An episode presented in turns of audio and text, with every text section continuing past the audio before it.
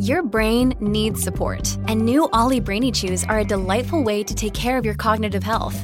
Made with scientifically backed ingredients like Thai ginger, L-theanine, and caffeine, Brainy Chews support healthy brain function and help you find your focus, stay chill, or get energized. Be kind to your mind and get these nootropic chews at Ollie.com. That's OLLY.com. These statements have not been evaluated by the Food and Drug Administration. This product is not intended to diagnose, treat, cure, or prevent any disease.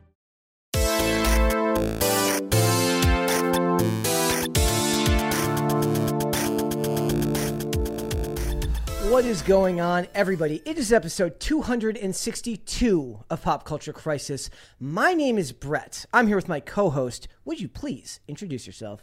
Hello, Crisis Actors. It's Mary. Welcome back. And you get a treat because you get Dane twice in 1 week this week. Introduce yourself. Hola, amigos. Wow. Dane Font here, marketing man extraordinaire, and the patron saint of White Boy Summer. We are now officially a worldwide podcast with that intro. Are you okay with being our token? Yeah, absolutely. Okay. I think I realized that I give like an NPR intro every time. You do? Well, it's funny because your intro is kind of the opposite of your personality, which is far more energetic. So I'm always like, why is he giving this measured intro when he's such an energetic guy? I don't know. It's very weird. It really... It shocks even me. I'm like, Dane, we're trying to get the vibes up here. Could you not sound like you're at a golf tournament? I'm bad at intros and outros. In the middle, I'm freaking glorious. But see, well, I'm bad at the intros, too, as you guys know. And speaking of intros, before we get started, I was hoping I could let you guys know if you could please like this video, leave comments on this video, subscribe to the channel, and leave comments whether you like the stuff we're talking about, whether you don't like it, leave suggestions. You can also send me messages on Instagram at Brett Dasovic if there's topics that you think we should be covering. A lot of the reviews and stuff, it's a little bit difficult because of the schedule of the show. Lends itself to 5 days a week. It's very, very difficult. But if you see stuff in the news that you think is worth us covering, just send it our way and we will look if we can get into it. So before we get started, we're also going to talk today. Let's talk about what we're going to talk about. We're going to talk about Patty Jenkins. We're going to talk about the DCU. We're going to talk about the Batman. We're going to talk about Hawkman. Everything related to the DCU seems to be up in the air right now, which I'm kind of I'm getting a little bit frustrated with. I have to admit. Well, we keep inundating you guys with information that isn't information. Yes. It's just rumors. It's fun. It's fun. I have a big note here. It says all DC, it literally says right here, it says all DC news rumor. It's right there. So we're going to talk about that. We're going to talk about Disney and Kanye West. Yay, has some stuff to say about what he believes Disney is doing with their agenda these days. We're going to tie that into a couple of other things. We are also going to talk about a crowdfunded comic named Private American, which is from Mikey Barron, which is going through some censorship and other issues related to Kickstarter, the platform, and a far-left news publication that dragged the comic, even though the comic is not out yet. We're also going to talk about Azealia Banks and what is now essentially like, if something bad happens to anyone, it's just racism or it's just sexism, it's just this or it's just that. You don't even need proof anymore. It just is what it is. So we got that, and we've got a great womp womp womp for you at the end of the episode today. So if you guys are ready, we can just get right into it. Mary, are we ready? Let's go. Dane. See. Is that gonna be the whole episode today? No, probably not. Every time we ask you for your take, it's just in Spanish. Just yes and no. Just yes and no. Yes, I am ready for the show to begin. Perfect. All right. So we are getting started here. So it says, first Henry Cavill, now they're replacing Ben Affleck too. James Gunn reportedly planning to bring Robert Pattinson's Batman to the core DCU. Now, here's the thing. Before we get started, because I do not want to be fake news and because this is all rumor, James Gunn has since this came out on Twitter that this has been developing throughout the morning. Yeah. So here's the exact quote from the Variety article. At least one core element of the so-called Snyderverse is likely over. A well-placed source says Gunn and Safran are exploring the possibility of incorporating filmmaker Matt Reeves' iteration of Batman with actor Robert Pattinson into their wider universe. And then James Gunn came to Twitter to clarify in a quote tweet of Variety. He said, "There are few reporters I love more than Adam Vary, who is the one that wrote this article." He said, "Truly a good guy, but in this case, he needs to get a new source, as this is entirely untrue." This is what I'm thinking right here. Guys, I demand to know who these sources are, because every day we get 5 new articles from 5 new people. Who are they? It's exactly the same thing that happened when people thought James Gunn scrapped the idea of making a Wonder Woman 3 altogether. First of all, everyone's raising their pitchforks, and then they get a clarification, and then they're like all rainbows and puppies about James Gunn. They can't decide how they feel about him. So I saw all of these tweets that were like, fire James Gunn, he's about to ruin DC. Yeah. Well, also, like, the thing is like, if you just think about it on the outset, assuming that it's not true, the visions of the two franchises don't really work. The DCU doesn't really work, in my opinion, with the darker tone of Matt Reeves' Batman, which benefits from having its own very unique feel to it that doesn't feel connected to anything else. So it's like, you kind of just have to take the macro view and like take the 30,000 foot view and be like, okay, that doesn't really make much sense. Maybe down the line in a decade when they've established these franchises and there's a consistent tone amongst the rest of the DCU, we can talk about that. But right now it doesn't make much sense. I also tend to think that, what if this is just the hazing from Warner Media? And they're like, he needs to survive at least a couple of months of just nonstop media blitz. They're like hiring bots to they're like, inundate his Twitter replies. They're like, if he can make it through 2 months without going off in an absolute mental Twitter tirade after just constantly having to debunk rumors, this and that, then we know he's the guy for the job. He is tweeting quite a lot. You think Batman needs to be less dark?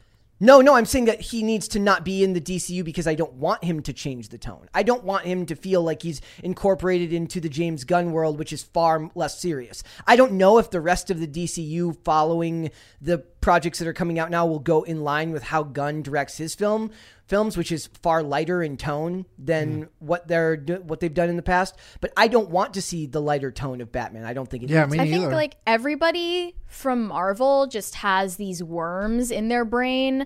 James Gunn, not an exception, that just gives them this impulse to make everything a connected universe. Yep. Everything has to be multiverse, and also you have to add stupid dick jokes and lighthearted humor where it tonally doesn't belong. Nope. All of these brainworms, these parasites, are just controlling James Gunn, it seems, if he's planning on doing this. But he says it's untrue. I think the prospect of replacing Ben Affleck with Robert Pattinson entirely in the DCU would be a terrible idea, but like, why? Maybe Dane would be okay with this. No, I'm for it. I'm openly for it. Okay, here's the other thing. What if this is secretly Kevin Feige just sending all these anonymous sources out so that he can distract James Gunn so that nothing ever gets done or made? The conspiracy. You don't think Pattinson was a better Batman? I didn't like that movie. I didn't. Really? I liked it. I mean, even if you liked the movie, if you disliked it, that doesn't mean the ending was kind of weird. We can't come together and saying like it belongs in its own thing. Yeah, it should be its own other universe that isn't related or connected to the rest of it. It didn't live up to my expectations for Matt Reeves' work. And aside from that, it's still art, right? It's still art. It's still been created, but it's not art that needs to be incorporated into somebody else's shared world of art. It survives and it thrives on its own. It does not need to be part of something more homogenous. I just think it'd be weird to go back to Ben Affleck Batman. Here's the other thing. Does this mean that I saw rumors that they canceled his appearance in Aquaman, which is now going through reshoots with its $205 million budget, which is low, honestly. I thought that was low for a movie that's going to be as effects heavy as a movie that made $1 billion. I mean, that's kind of cool that they didn't give it like this enormous budget just because the first Aquaman movie made $1 billion. It was low. I think it was modest but realistic, given that we just saw Black Panther's sequel get a $250 million budget. 250 with less effects. Probably. $250 million seems to be about because both of them involves heavy underwater CGI. And right. To me, it feels like 250 would have been where they would have gone for a movie that did. It's like their only recent movie that's made $1 billion. Why wouldn't you put all the money behind it? But I support the idea that they didn't, because they should be learning how to do more with less. Focus on storytelling. Don't focus on just throwing a bunch of money at the wall and expecting that to make up for it. I also think it's funny because he also dispelled the rumor that him and Patty Jenkins have any type of beef, because he confirmed our interactions have been nothing but cordial and polite. Well, Patty Jenkins posts this gigantic, long, open letter onto Twitter. I literally TLDR'd it for this. I was like, I had to go back. Completely unrelated. Her name sounds like that of a hall monitor. Lucky Land Casino, asking people, what's the weirdest place you've gotten lucky? Lucky? In line at the deli, I guess? Aha, in my dentist's office.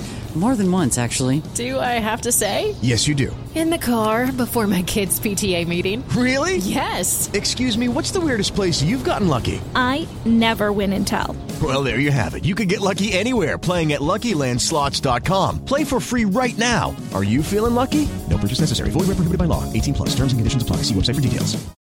Patty Jenkins. It does. She sounds like she would definitely scold you for being late somewhere. Her open letter is just aiming to clear up inaccuracies. She claims she did not walk away from writing Wonder Woman 3's script. And actually it was a conflict with writing for Rogue Squadron. But now neither of them are getting prioritized. She seems kind of cornered. Well, she also said that Rogue Squadron was never canceled. She took a step back so that she could do Wonder Woman 3. Now Wonder Woman 3 doesn't fit into the universe plans. Now I guess she goes back to Rogue Squadron. Either way, she kind of wants her back. Well, they said that movie is still in active development. And James Gunn replied to this tweet saying, I can attest that all of Peter and my interactions with you were only pleasant and professional. I don't think she really implied anything other than that, though, with her letter. Well, no, but the idea is that they're saying that she implied that when she sent, like, Pamela Abdi and Michael DeLuca the thing about character arcs. I guess that's kind of snarky, but it was in a private communication. Yeah. It wasn't on social media. The other reason we can expect that the Ben Affleck stuff and the Robert Pattinson stuff will not be solved anytime soon is because David Zaslav was very serious about, we are not going to have Batmen. We're going to have one Batman in this world. And the funny thing is, back in the day, it used to be like, you didn't want to have multiple versions of characters on screen because people would get confused. And it's not really about that anymore. It's just about oversaturation. Like, I actually like Tyler Hoechlin as Superman in Superman and Lois, but I would prefer to have Henry Cavill. But what do you do when there's 9 versions of each character and they're shooting for normies? Normies are like, he looks different in this one. He's not quite as built as that Henry Cavill Superman. And now they're talking about, God willing, a Hawkman movie, which is completely unnecessary. I love Aldous Hodge, but it used to be a thing where to get a spinoff, you had to give a particularly impressive and rousing performance that got everybody talking. That is not the case anymore. Now they're just like, I mean, the Black Adam shills would say that was a very special performance deserving of a spinoff. It was not. I don't think it was. Maybe they could give him a series. No, do the Doctor Fate series. There was more organic desire to see more of Doctor Fate than there was of Hawkman. Hawkman felt like people, at the very least, people liked them together, but it seemed to err on the side of they liked Dr. Fate because Pierce Brosnan is a particularly legendary and charismatic actor, and that character has a long history. But you can make an Aldous Hodge film that is marketable to China, not a Pierce Brosnan one. But no, you cannot, because China's kind of racist, and I don't think they would want if you have to shrink John Boyega on the Star Wars posters just to get it released in China, and you have to play. Did you know when? Okay, how much of that is our assumption. That's a preemptive thing. Did they have to minimize him on that because China insisted on it, or because they preemptively assumed it would be a problem? I'll tell you the one that they did do. When they released the Black Panther posters for the first Black Panther movie with Chadwick Boseman, they wouldn't let him have his helmet off in the posters. He had to have the helmet on. So I don't even think though it's literally called Black Panther. I don't think you could have the Aldous Hodge Hawkman movie do gangbusters in China. And I don't know how much it feels like, as much as we talk about it, it feels like most of Hollywood is pushing away from the Chinese market. Kind of, doesn't it feel that way? We're seeing less and less reliance on it. Yeah, but that means you hope to outrun their relevancy in the box office, and that's impossible to do. Yeah, unfortunately. And it's egotistical to think that you can get around that hurdle when they're giving such huge budgets to sequels and spinoffs. You can't keep that up forever. It's how Jurassic World stayed in the top 2 or 3 of movies this year as far as box office, because it got a release in China that did very, very well. Mm-hmm. So I must have no sense of money anymore, because when you say $250 million, I'm like, wow, that's a lot of money. It is a lot of money. But like people's like, that's a modest. Well, here's the other thing. Budget. Marvel doing $250 million, even this last phase, a lot of those movies didn't make a whole ton of profit. Like Eternals didn't make a whole ton of money. Like most of those movies did okay, yeah. But it still makes more sense for Marvel to greenlight a $250 million budget movie than it does for DC, because they just don't have the track record that proves that they can pull it off. Look at Black Panther, only just broke $400 million domestically. And I don't know if they're going to hit $1 billion. If they do, it's going to have to stretch out over time. But they're about to. Last week was one of the worst box offices of the year, even though it was #1. It was one of the worst box offices they'd ever done. But also, we're about to hit the brick wall of Avatar, that nobody's going to be seeing Black Panther after this weekend. So do they need $1 billion to be profitable? No, but I'm just saying the less you make it for, the less you have to make to. Right. So if a movie costs $250 million, or let's say $200 million, right? And your production budget is 1.5 times that is your marketing budget. So $350 million. The theaters take 40% of that revenue. Either the theaters take 40 or the studios take 40. I don't remember which one it is. They split it 60-40 with the theaters. So you have to double that just to break even, and then double that if you want to actually get into a realm of reasonable profit. There was just the story about how The Rock might have forged documents or leaked documents just to prove that Black Adam made money. And I don't buy that. Like, that's one that I'm... The copium The Rock is on right now is crazy. I'm clearly... Like, judging by what that budget was, the numbers aren't numbering. It is not... The math is not mathing. That was what? 190 million? 200... I mean, it was closer to 200. Something like that. And I don't buy that they didn't spend more on marketing because of COVID. Or I'm sorry. I don't buy that there wasn't more spent on that budget because of COVID anyways. Like, I don't buy that they broke even on that one. I think they lost money in their coping. But that's my take on it. Or at least they barely broke even and they expected it to make close to $1 billion and they didn't. And okay, so just had like opportune timing for 2-3 weeks. Well, they do that on purpose. I mean, they plan where this comes out. Here's the other thing. They're also saying that Momoa and John Cena are safe because because Cena is safe because Peacemaker, the character, is a product of James Gunn's The Suicide Squad and then the Peacemaker TV series. And Momoa, even if they don't do Aquaman 3, they want him for the Lobo character in the DCU. So it's like... Where do you go with these? Like, Gal Gadot should be safe. Like, I would rather keep her as well. Like, and that's the thing we've talked about. I've railed against this consistently. Like, depending on the day, some days I want them to just get rid of all of them and wipe the slate clean and start over. I want that. But at the same time, I love Gal Gadot as Wonder Woman. It's like, it sucks to have to see somebody with so much potential as that character be put into a divisive movie like Batman vs. Superman, a bad movie like Justice League, one really good movie, meaning Wonder Woman 1, and one really bad movie like Wonder Woman 2. It feels like an actor that good should be blessed with a better track record. You know, I've given this take before, but I'm going to give it again. I think that Henry Cavill will be a better Batman than he is Superman. No, really? Interesting. Yeah. Okay. Because like Armie Hammer. Just hire Armie Hammer. Lean into it. The only reason why he's a good Superman is he's got that serious face. But I think he can pull off the whole being very tortured person subtly. Yep. And that, I don't know if I agree with that, but he looks like Bruce Wayne. Even if that could work, it's too late now, and that would be incredibly confusing. You can't do it now.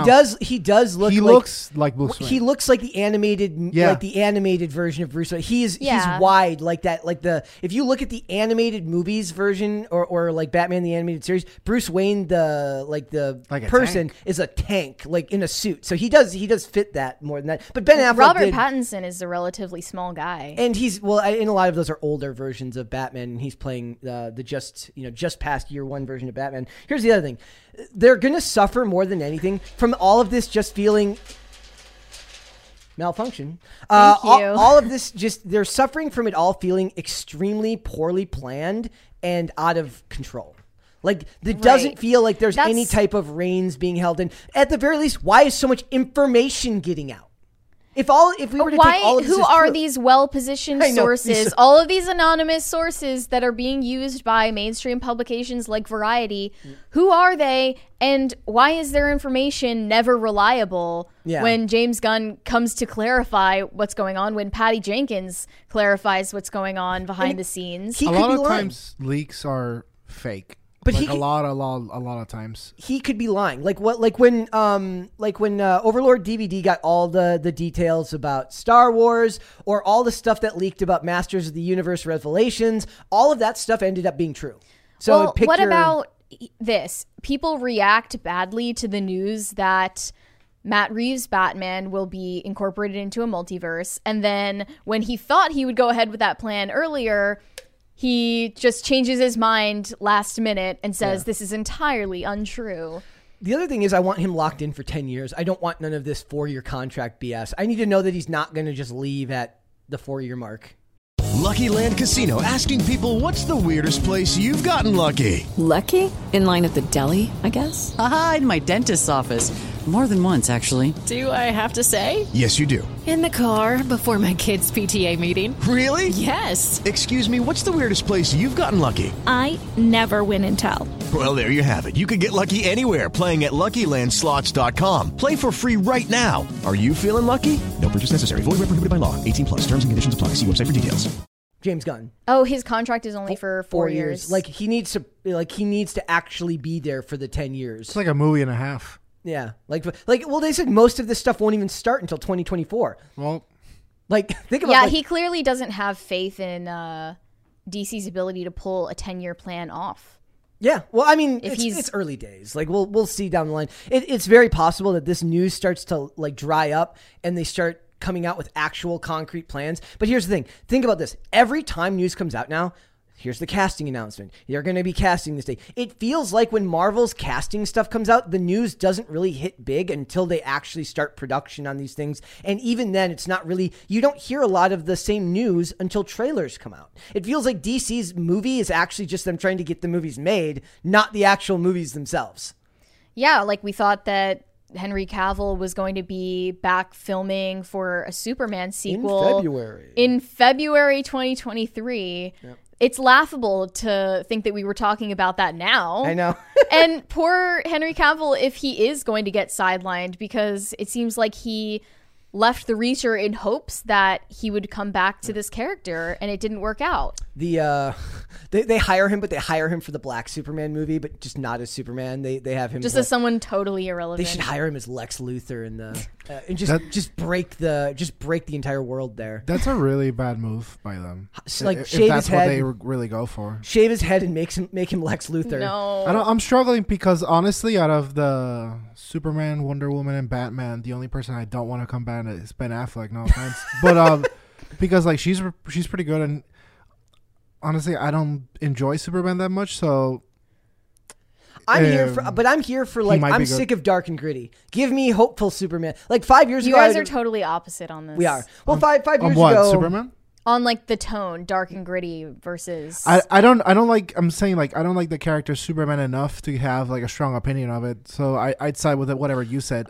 Also, this is another thing that I was thinking about because I rewatched The Dark Knight. Was it last week? It's dark. They use that term, dark and gritty, but most of the tone of that movie and the themes are hopeful. When you think about the theme at the end, where they're doing the scene where they give each of the boats the detonator for the other bomb, and they both decide to not, the convict side does not blow.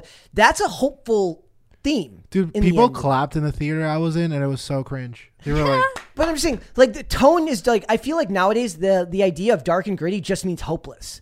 It doesn't need to mean that. The execution of the cinematography can be dark and gritty. You can still execute hopeful human tones to your movies. I feel like they tried to do that at the end of the Batman, and it came off cheap. I think the rendition of Superman that I've liked the most, again, is from the animated series, where he's kind of quirky, which kind of makes sense with the whole farm kid vibe. Whereas what I get from Henry is very serious, you know.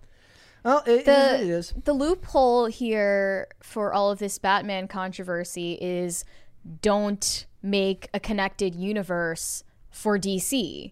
No one is asking for it. No one wants it. And it's like James Gunn just goes into this mechanical mode where it's all he knows and he has to impose the same structure of the MCU onto the DCU. And it just shows a lack of creativity. Yeah. Well, and like, think about that. You don't need to connect him. Wonder Woman could be like, maybe that's the benefit of, instead of hiring like lesser known actors in a connected universe, you hire really, really high profile, well-known actors to make singular movies, which have been successful, that they can just do on their own. So Gal Gadot can be the queen of her own empire. It's all a lot easier than what he's proposing, actually. And it would actually help them eke out a living when MCU stuff is dominant in theaters right now. Yep, do your own thing. They would be distinct and make their own track record of successful singular movies. It feels like they're falling back into the same trap of problems that they had when they first announced Justice League was going to come right after Batman vs. Superman, and they didn't need to do that when they could have just done their individual movies on their own. They're trying to rush it to be Marvel, and they don't need to be that. They should be their own thing. That's such a shame. Yep, it is. Another thing is, it's weird to see professional spats be aired out on social media among grown adults when they could just privately communicate. It's just a shame that Twitter was a mistake. Yeah, like, why would Patty Jenkins even feel the need to post this at all? I agree. It's odd. Let's hold off on super chats and then we'll come back. Okay. All right. So we are going to move on, guys. Kanye West is he's got many things to say about Disney. So it says, Ye claims that Disney is spiking the punch and making our kids question their sexuality early on to cause confusion. He said this in a 2-hour-long conversation that he had on Clubhouse with WAC 100. I recognize the name, not sure who that is exactly. He posted it to his Telegram, and I went and listened to this conversation. First of all, they bring up the Balenciaga shoot. We've all talked about it. We know it. And Ye immediately pivots the conversation from talking about Balenciaga, as he would want to do, to this general condemnation of the ubiquitous nature of pornography these days. And he talked about how he was exposed to it at a very young age, and he just completely sidelines the conversation. I just want to add, like, if Ye is going to be out here talking about the safety of children's minds and their innocence, and Disney is threatening that, then it's, at the very least, don't be a hypocrite in defending Balenciaga. I know before he got suspended on Twitter, he said, "I stand by Balenciaga and denounce witch hunts. I cancel culture," as if cancel culture is the reason that anyone was criticizing Balenciaga. He said, "God loves Balenciaga, praying for all the innocent artists and beautiful humans who make clothing that had nothing to do with the ads." It's such a sidestep. It's such a dodge. Right. He said, "Never turn our backs. Demna and the Balenciaga family for life."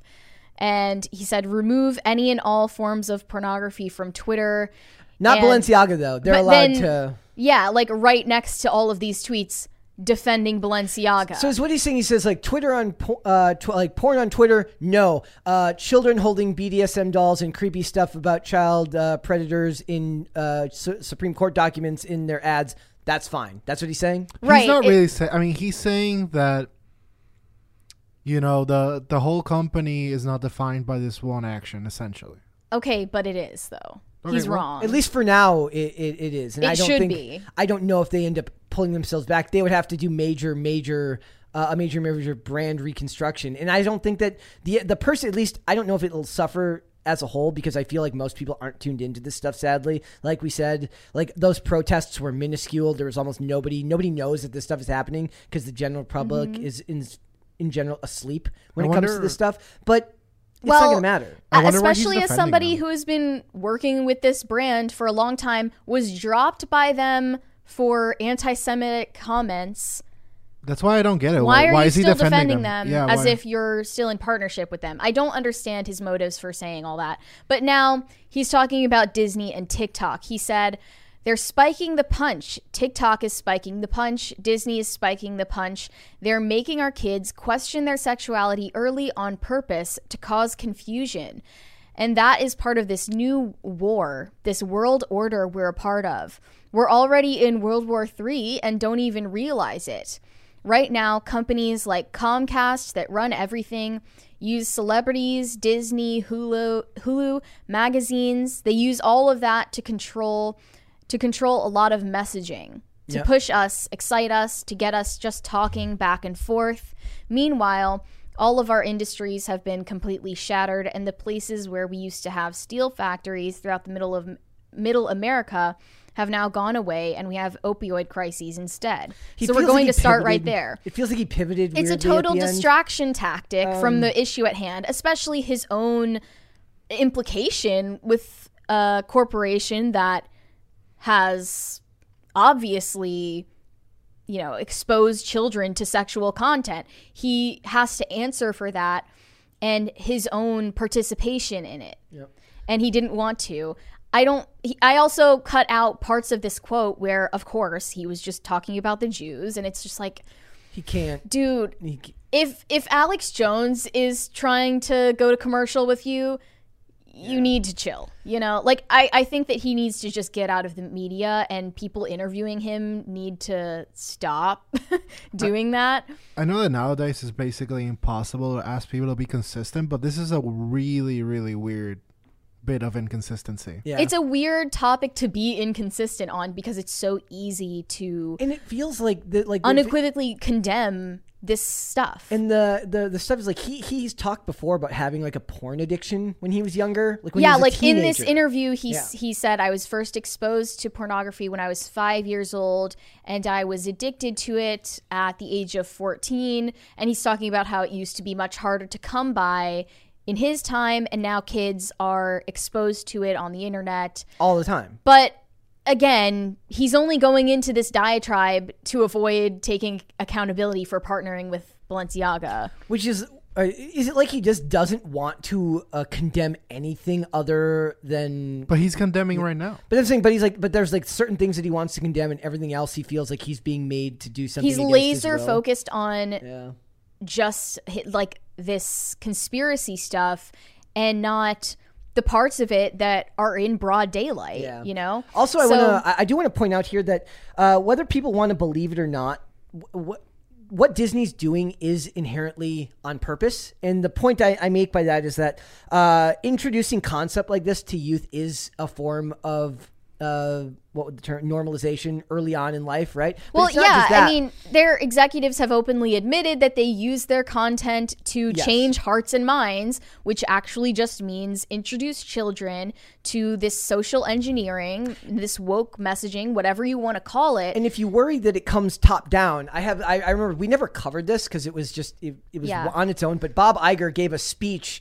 when talking about gun violence responsibility on the anniversary of Sandy Hook, and it's like, why does Bob Iger need to be giving a speech? Why are CEOs of Disney and authority on our social issues? Yeah. So here's what he says. He says, "As a grandfather, as a father, and the CEO of the Walt Disney Company, I believe there is no greater or more important task than ensuring the safety and well-being of our children. Those of us who are in a position to affect change, whether it's by influencing laws of shaping culture or supporting organizations on the front lines, I think we have an extra responsibility." That is proof that that does not stop at gun laws. What's most bizarre about this pattern of behavior from Disney is that it's not profitable. So we've seen that Universal Pictures is outperforming them in their animated movies by far. We just saw a report from The Wrap that showed since March 2020, Disney's animated films have grossed just over $1 billion worldwide. Meanwhile, over the same period, Universal's animated movies doubled that. Yeah. So Universal is prioritizing humor and storytelling, and it's paying off for them. And Disney, with Strange World, with Lightyear, with all of these bombs at the box office that include, you know, the normalization of LGBT couples in kids' movies. You want to do it when it's a movie for adults, fine. I don't care. But I'm saying, why does it need to be there at all? These stories, it's not important to the story. Well, it's not. I mean, sometimes it is. They said with Strange World, this protagonist's sexual orientation, he's like 16 years old in the movie. Yeah. is integral to the story, so much so that they can't edit it out of the movie to make it marketable for international audiences. Yeah. So it is integral to the story, which is even worse. And it's not paying off for Disney, but they're past the need for profits. They don't need it. Another thing that Universal is doing better, by the way, is that they make movies that I think have more meme potential. Yeah. Like we know from Minions Rise of Gru, there were all of these teenagers dressing up in suits to go see the movie. And it was like this cultural phenomenon. And it became even more fun because they weren't allowed to do it. So that like had a life of its own. I think that like, I saw a ton of memes from Sing 2, which like I didn't see. It's not. I'm not the target demographic, but I saw somewhere that Encanto is one of the biggest searches on the internet this year.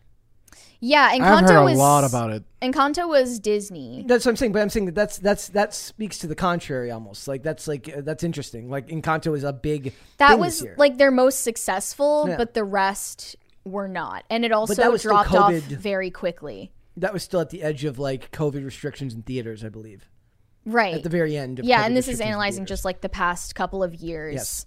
So, So it says parents no longer feel safe leaving their kids alone with the Walt Disney Company. And I question that. I actually question that because I don't know how much I buy that parents are that connected or in tune. No, maybe the parents who are reading this content if you're reading Breitbart, feel that way. But if you're reading Breitbart, the rest of them are just like, turn on Disney Plus and walk out of the room. Yeah. Have a good time, sweetie. And they're just like, but even though like, okay, I have a lot of friends who have kids and they say like, they show them old Disney animated stuff. They show them they show them Beauty and the Beast. They show them But even then a lot of parents feel like that stuff has subtle messaging too. Yeah. I don't know what to think of it. I wasn't allowed to watch all of those Disney animated films when I was growing up.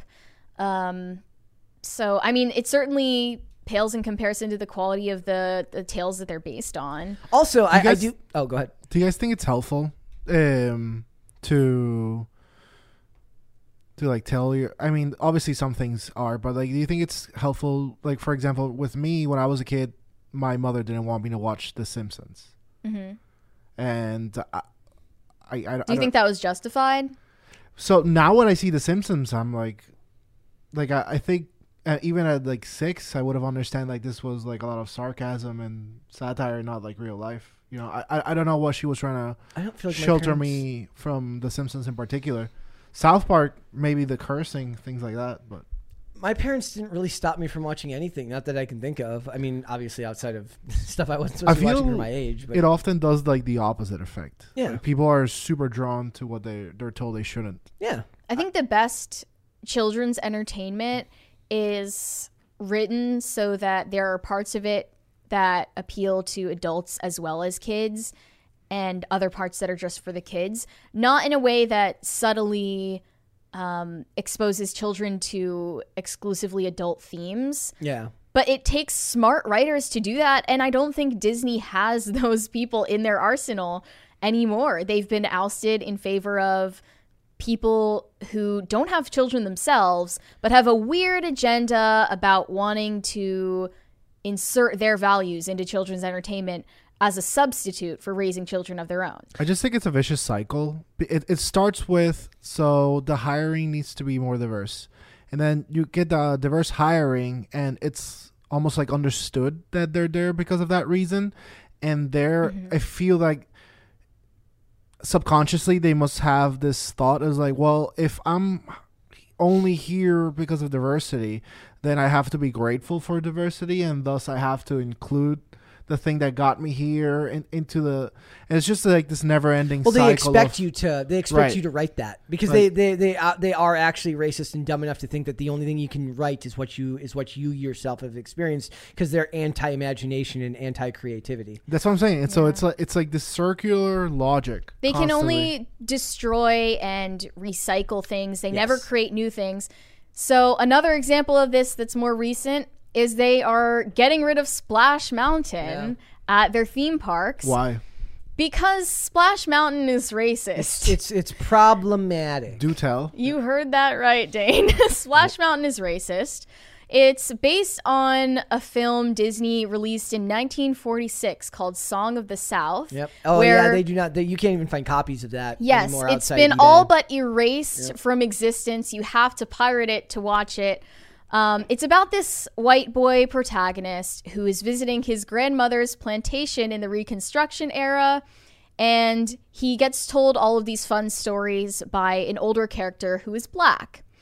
Now, a lot of people have said that this movie unfairly stereotypes the black character as he is only an accessory to the white character's storyline.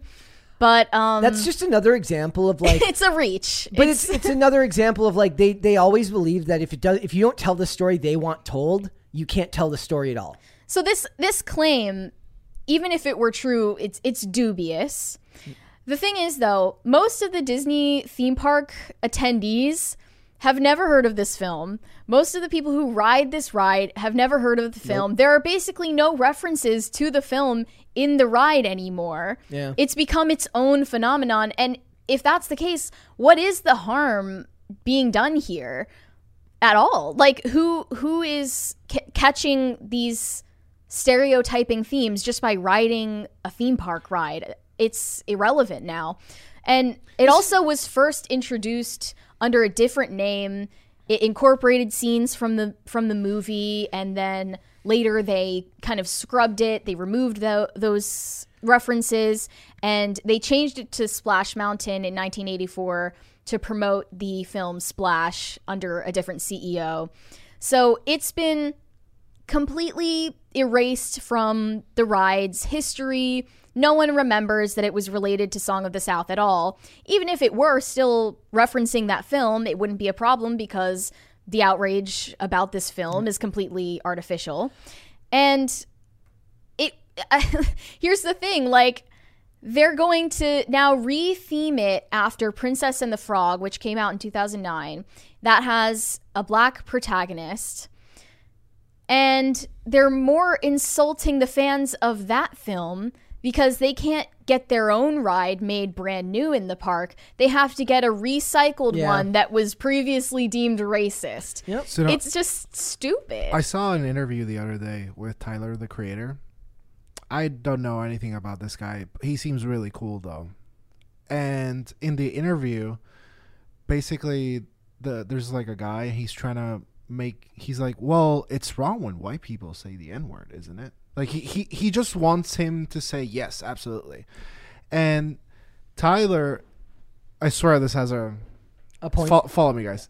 Okay. And Tyler's like, for some people, yeah, for some people, no. It's really by circumstance. And ultimately his point was that when they choose to take offense of the word, what they're really doing is empowering it to the old definition, to the historic, one that everyone gets reasonably upset about.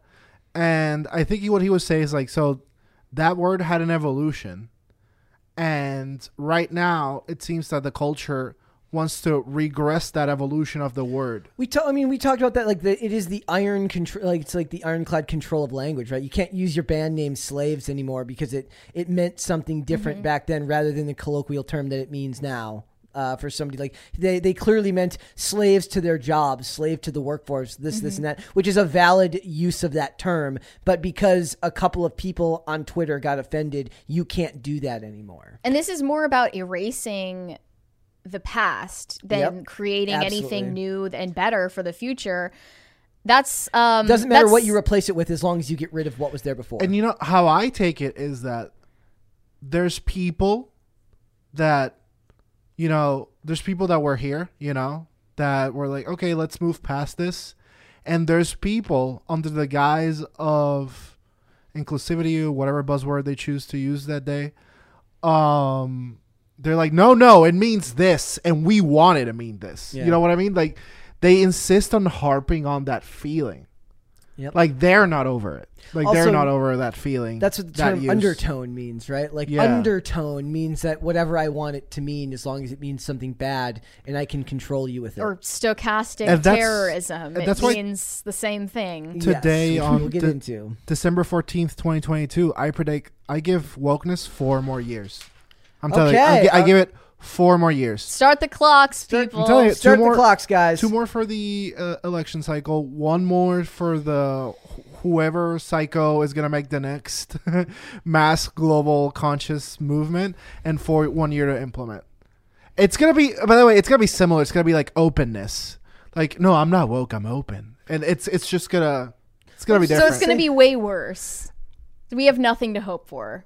I mean, it's going to be. It's going to be different. Maybe openness. We are hoping that this show feels a little bit more fun. Yeah. Well, talking about it, right? Like, I'm having fun. They've wokeified Splash Mountain, says Megan Kelly. And how does this change our world for the better?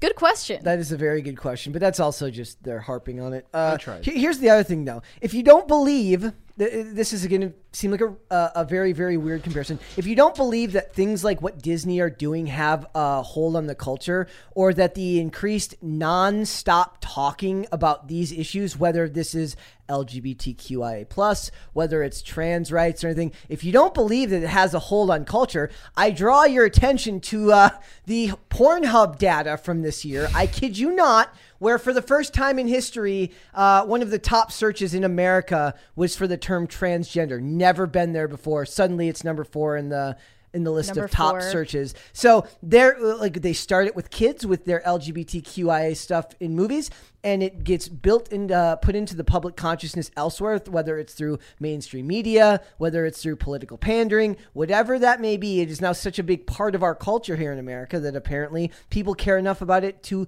look for it on Pornhub. Just a thought if you think that it doesn't work, because it works. Yeah, this is one of those topics I wish I could talk about on the members only side of the website, but we can't. Let's go to Super Chats. Corey Anderson said, in the tune of Feliz Navidad, can you say, please feed the dog? Yes. Please feed the dog. Do it again. One more time. Please feed the dog. One more time. Please feed the dog. Yeah, I was waiting for the rest of it. I was like, you got to finish it. False God Dark Soul said, the pizza is aggressive. I'm hungry. Can we go What eat? Is this? Can we just, I am starving. Can we just blow this popsicle stand and go eat? Just order it up. Blow this popsicle stand. Invite the pizza guy up here.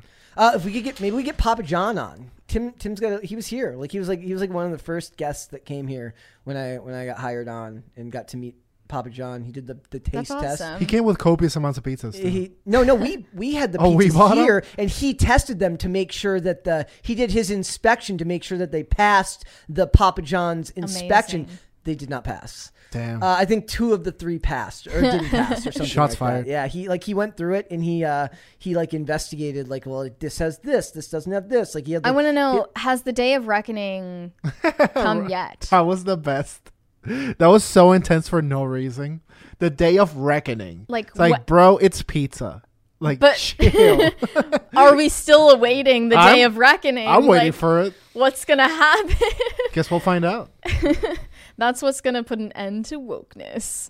And here's the thing, though. If it ends up, if we have to leave this crap and all we get next is openness, just listen. Let me out of here. I want off this planet. Openness might be pandering to us. You never know. You never know. You never know the way the wind blows. I just think it's going to be a new movement to be like, wokeness was crazy, right? Anyway, I wasn't woke. I was open.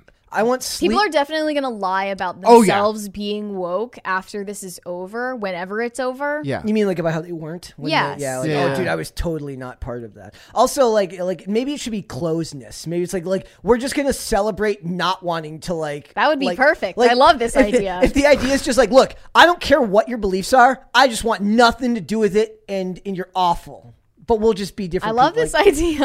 That's the next. What if we created the next PSYOP right here, right now? Well, we would have to do it off camera so they don't know that we're the real puppet masters. Okay. Good App said, If Ye was more self-aware, I'd think he defended Balenciaga on purpose to make people even more suspicious of the brand as some sort of revenge. That'd be really funny. That's a reach. I don't think he's calculating it that far ahead, though. Waffle Sensei said, I sincerely wonder if Ye defends Balenciaga because he needs their money, considering he's being defunded by like every other institution. They've already dropped him, though. He's already lost out, and he doesn't have Yeezy anymore. Like, it's already over. Their relationship is non-existent, and they condemn him at every opportunity. He didn't even get that Skechers contract. Yep. Nothing. I really wanted... Maybe yeah. You remember? Does anybody here remember LA Lights? No. No. There were shoes where the soles lit up when you walked on them. Aren't those for children? Yes. Okay, but they just checking. The well, I think they make them for adults, but I think they're women's shoes now. Like they're like because only women would be so childish as to want lights on their shoes. We need LA Lights. See, I want some adult. Like I want my own pair of shoes that light up on the bottom. Hear that, Skechers? Let's go. B Mafia 716 said, "Remember the actor who played Uncle Remus won an Oscar for his role." Good job, Disney. Yep. Canceling a movie where a black actor won an award in the 40s. Yep. And that's an example where Hollywood actually was ahead of the game as far as, you know, being enlightened about social issues in a real, genuine way. Like, that's one example. Look, Hollywood did great for years with the subtle storytelling that I think did great things for race related. There's a reason why the 90s are looked upon so fondly, right? Not like it was all good or there weren't problems. I was explaining to somebody the other day, I'm like, look, to a friend of mine, I said, look, we were lucky to grow up in the Midwest where it was for the most part harmonious, but LA in 92, the riots, like New York during the height of the crack boom before Giuliani, like there was plenty of discontent back in the day. It's just that we have fonder memories of it, and I think pop culture provided fonder memories of a lot of stuff. Whether we're talking Family Matters, In Living Color, all of these shows that you could have watched that weren't necessarily part of your actual life, but were promoted by Hollywood. Look, somebody made fun of me the other day because I said I love the show Moesha growing up, starring Brandy. Like that was what it was in the 90s and the 2000s, and Hollywood deserves a lot of credit for making that stuff that people have fond memories of. Remember, Brandy played Cinderella and nobody hated it. Nobody had a problem with it. And they did great work back then as far as, I don't know if it's fostering race relations, but implementing a culture where everyone felt free to exist around one another without feeling like they had to be completely different. And they've just gone so far the other way, it actually blows my mind that they don't see it, but they don't. And everyone watched the Fresh Prince. Okay, round two. Name something that's not boring. Laundry? Ooh, a book club. Computer solitaire, huh? Ah, oh, sorry, we were looking for Chumba Casino. That's right, ChumbaCasino.com has over 100 casino-style games. Join today and play for free for your chance to redeem some serious prizes. ChumbaCasino.com. No purchase necessary. Void where prohibited by law. 18+ terms and conditions apply. See website for details. Of Bel Air. Yes, everyone. And no one was like, this is a black show. Like, no one thought of that. No. By the way, I keep having to tell Mary, because she's not a boomer like me, Will Smith used to be cool. Not only did he used to be cool, he used to be that guy. The king of cool at one point. I can't even... It's unbelievable to me. And she just looks at me with disbelief. Because my first impression of Will Smith when I became really conscious of him, like, I knew his name always, but like... When I got an impression of him, it was YouTube Rewind. Wow, that's such a... That was the beginning. That's hot. That was the beginning of his end, and that was my first impression of him as a human being. You will never understand. Great. You will never understand. To get Independence Day, Wild Wild West, all of these things. Wild Wild West is an objectively terrible movie that I love because Will Smith is just freaking hilarious, and like you will never understand the cool Men in Black. Yeah, I was like, those three movies. That was his his era, dude. We're gonna talk about him later. Yes, we are. And his continuing descent. Yep. From coolness. We got a couple more. Yeah. Dash Fortune said, you can skin me alive or boil me in a pot, but please, oh please, Mr. Fox, don't throw me in that there briar patch. Mm-hmm. Like you know what the funny thing is I think we should have maybe we could do bonus content, like because we can't review or watch old movies even and on the channel because we'll get demonetized. Right. So we would have to do, like, somebody asked earlier, like why we aren't doing more paywall stuff. Like, maybe we should do that. Like, I don't know. It's, of Song of the South. Yeah, of anything, of any type of old movie. Like, I know that you're supposed to be able to watch Amazon Prime stuff and stream it on Twitch, I believe, because they own the platform. Yeah, that's still a thing, but we don't have Twitch. We only stream on here. I mean, we're recording an episode of the vlog right now, so that'll be out soonish. Yesh said, hands off my mini mine train wokies. What does that mean? I don't know what that is. 1,000 Foot Deep End said, Disney canceling their own ride even after sterilizing it of all ties to the old film might be the ultimate virtue signal. No one would have ever known. Yeah, they just left it alone. For the people who really dig deep for the information and then write hit pieces about it. Who are these people? Those people, and the funny thing, people with no lives. People with no children to bring to the theme parks. And the irony is those are the people that Disney gives free passes to because they're the media class. Right, yeah. They do give free access to influencers so they can give it free promotion. One more and then we will move on. We got one more there. Porco Rosso Forever said, when are you going to do more behind the paywall content? I got this subscription and I'm hardly using it. Yeah. I mean, we were thinking about doing the Avatar 2 review behind the paywall. So, yeah, let's add it behind the paywall. Here's a question for you guys. Like, if we were to review more things that aren't necessarily, like, one of the biggest conflicts here is time frame, right? Like, stuff comes out and then it's old instantly. Like, does it matter if it's behind the paywall if it's not brand new content? I still go back and watch old reviews of movies that I like that are not recent. Like, would people consider it a bonus to watch something as a review of something they might have liked, even if it's not necessarily the newest thing out right now? There could be a whole channel dedicated to Mary is too young to know this movie. Let's have Mary watch this movie. Probably, yeah. Like, we'll just, and then it's just us terrorizing you. Endless content. It would just be us terrorizing you, making you watch just like, here, it's 3 episodes of me and Dane using old movies to prove to Mary that Will Smith was in fact cool at one point. A comprehensive presentation of all the evidence that Will Smith was at one point cool. Yes, at one point. So maybe we do that. Cool. We would do that. All right, let's move on. We will save the rest. We'll move on, guys. So, all right. So there is a comic out right now that's being produced. It's not out yet, but it was on Kickstarter. It's not on Kickstarter anymore, and it's called Private American, and it's by Mikey Barron, who is one of the older. He had like a 5-year run on The Punisher, and it has been shut down by Kickstarter, and they feel like as if they're dealing with heavy censorship here because of the themes of this comic. I want to read the pitch for this comic just so everyone knows what it's about. It says, America's border is a war zone. The U.S. border with Mexico has been overrun with lawless coyotes flowing across the Rio Grande, bringing in weapons, smuggling illegal drugs, and trafficking as slaves across the country. Border Patrol agents are overwhelmed and seemingly powerless, while the U.S. government refuses to help. In fact, the administration seems to actively support open borders. But when the violence reaches his doorstep, one man takes matters into his own hands. Yes. And that is Private American.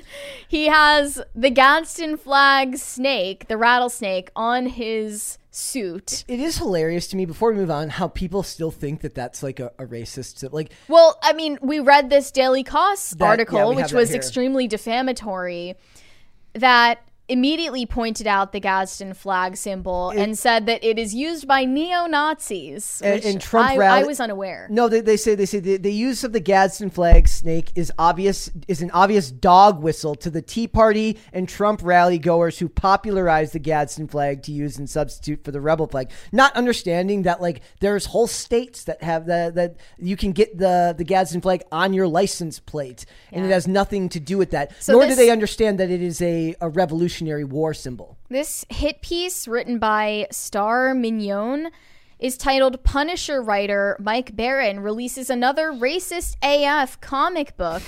Now, it used to claim that Mike Barron was the creator of The Punisher, which is entirely untrue. And then a co-creator of The Punisher, Jerry Conway, had to go on Twitter and correct the record, but at the same time throw Mike Barron under the bus and call him this racist a-hole, and it was very sleazy. I'm wondering out loud here because I don't remember off the top of my head. I think Jerry Conway was the one who got upset because he doesn't like the fact that cops use the Punisher symbol, or that the military uses the Punisher symbol. It's been adopted by a lot of right-wing people just because they like the symbol. Yeah. But it's another case of your art will be interpreted however it's interpreted, and you need to let it go. This is one of my greatest fears that I verbalized on this show manifesting. What?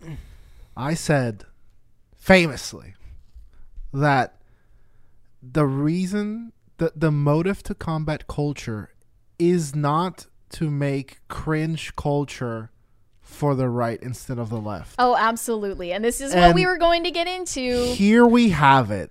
Here it is. Private American. I'm sorry. This comic is lame. It's made for Gen Xers. First off, the name. It's Private American. It's overtly political, which is boring. It's made for Gen Xers who are boring. Brett loves them.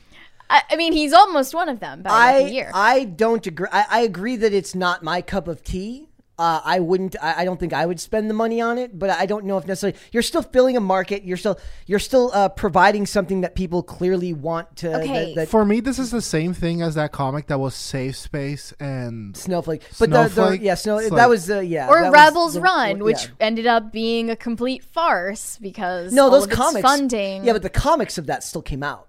The Arcaven Comics version of it still came out. The Rebels Run film. But my problem with this is the way that the publication categorizes it. The way that it's categorized by the in the article here. So, Punisher writer Mike Barron releases another racist AF comic, and this is where they get into it down here. They talk about the comic as if they've already read it in this article that was produced on the 9th, but they haven't read it yet. They just make assumptions and use that to slander it, which then was used to take the comic down. Right. So they liken it to stochastic terrorism. Which, by the way, we're going to go through this because I've been hearing so much of that term now. By definition, stochastic terrorism means the public demonization. There is a likelihood of this comic encouraging terrorist behavior, but they can't prove it, and there's no proof that any of it has actually occurred. So it's completely prospective. The public demonization of a person or group resulting in the incitement of a violent act, which is statistically probable, but whose specifics cannot be predicted. Is there anything more generic and unprovable? I literally can't think of it. So they're basically saying that this comic is a domestic terrorism handbook because the main character in it goes across the border as a vigilante. He kills people who are smuggling fentanyl across the border.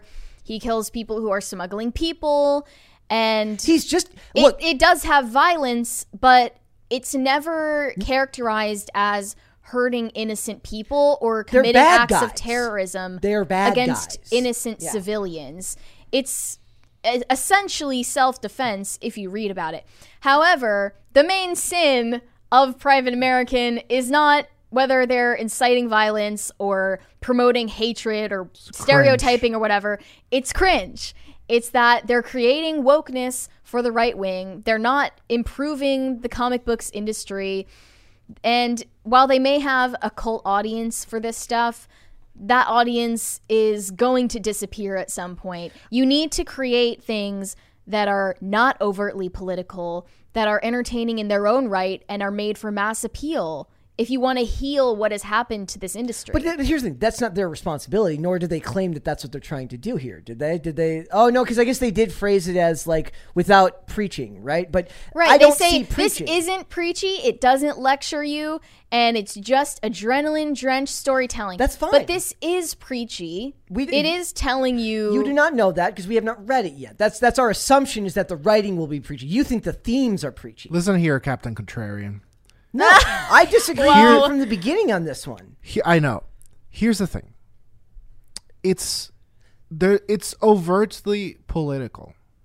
So you there, how by can theme. You work by theme? Yes, but like how can you work around it? Okay, they made the movie. Did anybody see Sicario? Sicario is literally a movie that takes place at the border that is extremely well done. Josh Brolin in the whole movie, Emily Blunt, right? And that movie is one of Denis Villeneuve's masterpieces, if you ask me. And this is one of those things like, could this be really good? Really good? Yeah, I think it could. We don't like the theme. We think the themes are very Fox and Friends, right? Yes. They talk about the words. That doesn't mean that the execution is bad. You're judging the execution based on the themes. The other comic that this guy put out is called Thin Blue Line. That is because the name alone is cringy. Yes. The theme is the issue. For like a bunch of gray-haired conservative guys who post about backing the blue and have Twitter avies of them wearing sunglasses in their cars.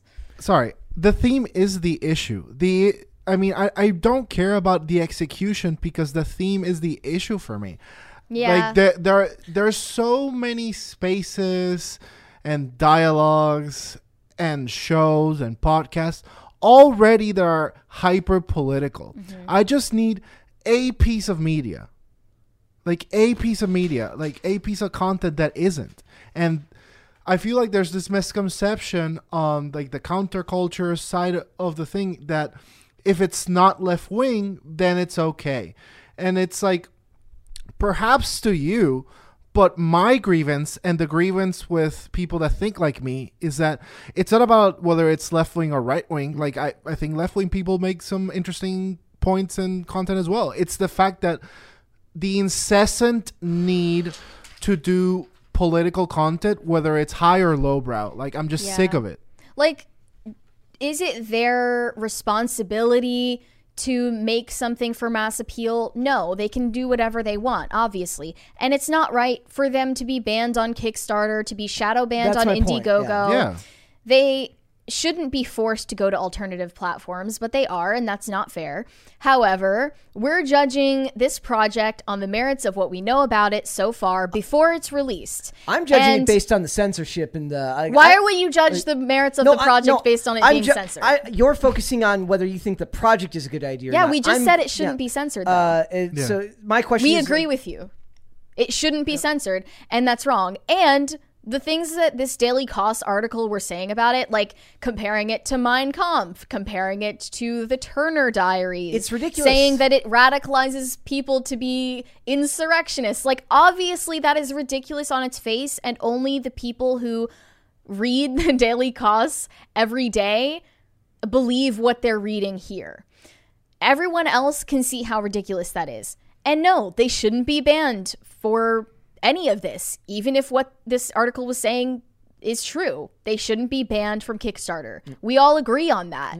But we're just pointing out the obvious, which is that this project is cringe, and if they have any hope of counteracting this type of censorship, they need mass appeal, an audience like for the Ripaverse that will advocate for them on a mass scale, that will crowdfund more than $2,500 to get it printed and colorized.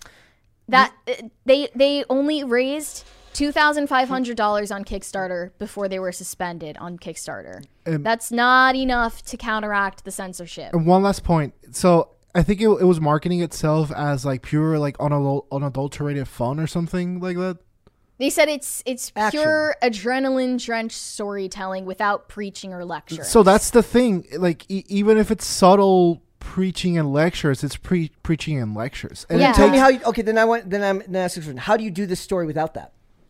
We're saying that the theme itself is... So you just can't tell a story. The reason that it's... You can't tell the story. I'm just saying, like, I'm not an advocate for it because I'm sick of political stuff. Like, so how do they... So Sicario works in 2015 because it's more about the death of the lead character's wife, right? So in that movie, he's going after this drug kingpin because his wife is murdered. Josh Brolin plays the government agent. He comes in. It's a far more dynamic story, but I had to see the movie to know that. I don't know what the internal themes of this comic are. We're just like, if you looked at Sicario without actually watching the movie, it sounds like a Fox and Friends movie that got made. Okay, but not. You are introducing me to this. Not you. I mean, literally the makers. They're introducing this piece of content to me with the most, absolutely what's the figure of speech? On the nose. Yeah. Like at the border, it's worse than ever. And there's this one guy. Like they even cite sources. Like Tucker Carlson is the one reading it out loud. Seriously, they even on their Kickstarter link to sources as evidence that this is actually happening in real life. And it's like, I don't want to read about real life news. I want to read a story. And it's like what you were saying with Cinderella, how this person played Cinderella. Who was it? Brandy. Brandy played Cinderella, and like no one gave a damn back then. It's because they didn't go like, well, Brandy as a woman of color is gonna like, no, they're just like, hey, here's Cinderella, Brandy, and people, since they didn't beat them on the nose with it, they were all fine. So maybe the idea here is that if you tell a more personal story, maybe you keep the story the same, but your pitch for it is about an internal struggle or a conflict that the lead agent is having that bleeds into his work. His wife is killed, in a home invasion, and they find out it's at the hands of drug runners who work for this kingpin that he needs to now go after. I'm basing that solely off the idea that that's similar to what happened in Sicario. You can make it more personal, but that's just us basing our shoulda, woulda, coulda about what could have been done. I'm saying that you can't throw the baby out with the bathwater and say the whole theme is bad. You're just saying that the execution of the pitch is bad. I'm saying that the general spirit of I don't like your political thing, so I'm gonna make my political thing and shove it down your throat is equally bad. I mean, right. I still thought the focus of this more was like the fact that a publication messages Kickstarter and then gets taken off, even though it was initially approved by Kickstarter and then removed later based on specious claims at best about what it might do to people in the future. That's my problem with it. Here's another thing. They never categorize. They point out that it's racist AF, and they point out they target Hispanics, they target people here. They never point out when they're like leaving you this long diatribe that the protagonist of this is black. They never mention that. He's not black. Or, I'm sorry, Cuban. He's Cuban. They never mention that because they understand that it goes against what they're trying to say here. Sure, you can be black and Cuban. Yep. So he was not black. He was just. The point is they purposely don't mention it because it's intellectually dishonest. Yeah. I agree that it's dishonest, and they're openly trying to take these people's ability to make money away from them, and that's obviously unethical. And I think they should take legal action because after getting kicked off of Kickstarter, after getting shadow banned on Indiegogo and censored off of all of these social media platforms, which arguably is one of the contributing factors to that censorship is getting smeared in a hit piece like this. Yeah. They have definite grounds for a suit, and they did imply at least that they contacted legal representatives to begin looking at the situation. And if they're serious about this, what they should do is send the Daily Kos a cease and desist and have a process server give it to them directly and show they're serious about taking action. And then maybe they'll set a precedent for other independent creators that are getting censored, because it happens all the time. Even this comic is not allowed to get mentioned on the comic subreddit. Like, also, you can't mention the existence of it, even if you're disparaging it. Also, here's the other thing. Is it really being shoved down your... Like, this is a small Kickstarter campaign that can't even exist on its own. We have to... Like, this stuff gets shoved down your throat by Disney, by Warner Brothers, by all of these companies, in a small Kickstarter that, it's a thing you find cringe, and these people can't exist because one website says no. Listen, obviously, I don't want them to get... Like, that. Those are two different subjects entirely. We sit here and criticize those giant studios and corporations all day, every day. That's what we do. And just to point out the fact that Private American or Thin Blue Line are not examples of great alternatives to those mainstream products, it doesn't mean that we're pro-censorship. It just means you shouldn't be censored, but you'd have a way better shot at counteracting the censorship and getting success off platform like Ripaverse has if you make something that isn't overtly political and isn't corny. I don't even think that matters because he's constantly attacked. His is not political, but he's attacked constantly as if it is. Yes, he is attacked constantly, but he obviously has made over 10 times the amount of money that the creators of Private American have. Then you're right, because it's more appealing. It's better marketed. It's somebody with a larger platform. It's a more appealing concept, sure. But I don't think that means that this one shouldn't at least try. I mean, maybe you do two like this. Like, yeah, like I said, a Thin Blue Line comic is cringe to me. That's fine. Yeah. But it doesn't mean that you shouldn't try. You get you hit gold once in a while with general concepts that turn out to be better. I'm just saying that for something like this, it is a problem to me when, yes, you, me, they may not like or think that this concept is cringe, but nobody is able to censor the Disney stuff. Nobody is censoring these companies that are doing stuff going the other direction, and you can't even have your Proud Boys comic without some left-wing publication that was popular in the year 2000 somehow getting a multi-million-dollar corporation like Kickstarter to take you off of it because, boo-hoo, we don't like your comic because it might be sort of kind of not PC. Yeah, I agree. They should be able to have a platform to crowdfund. Mm-hmm. That's not a problem whatsoever.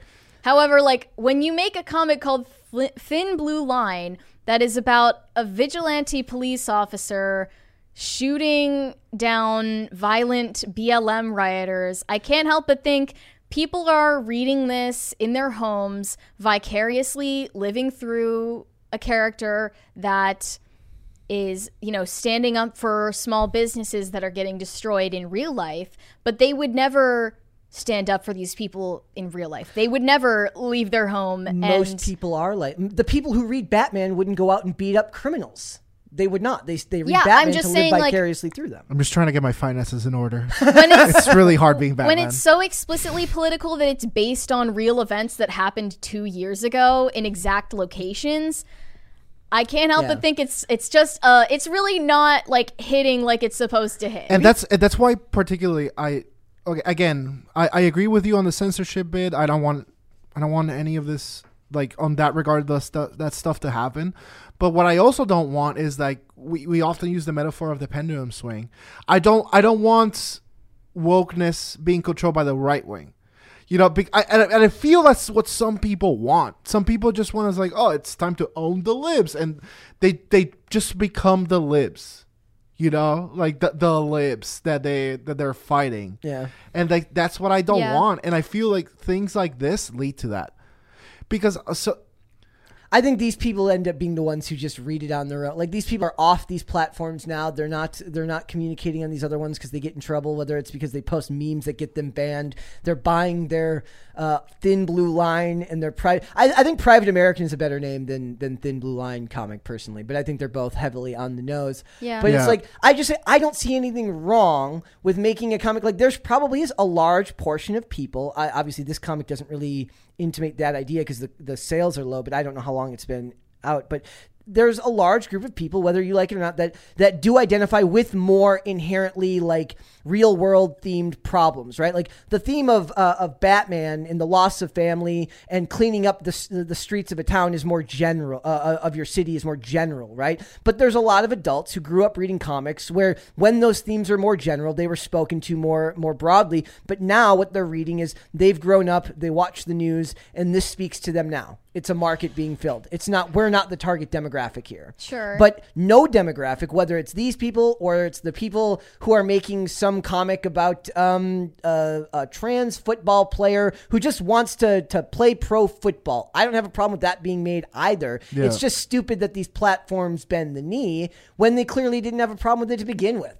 They had to wait until some left-wing rag complained about it. And then they're and also anybody who uses stochastic terrorism in a sentence is automatically to be disjoint, discontinued. Just don't talk to them. We should, as a society, encourage people to define the words they use constantly. Yeah.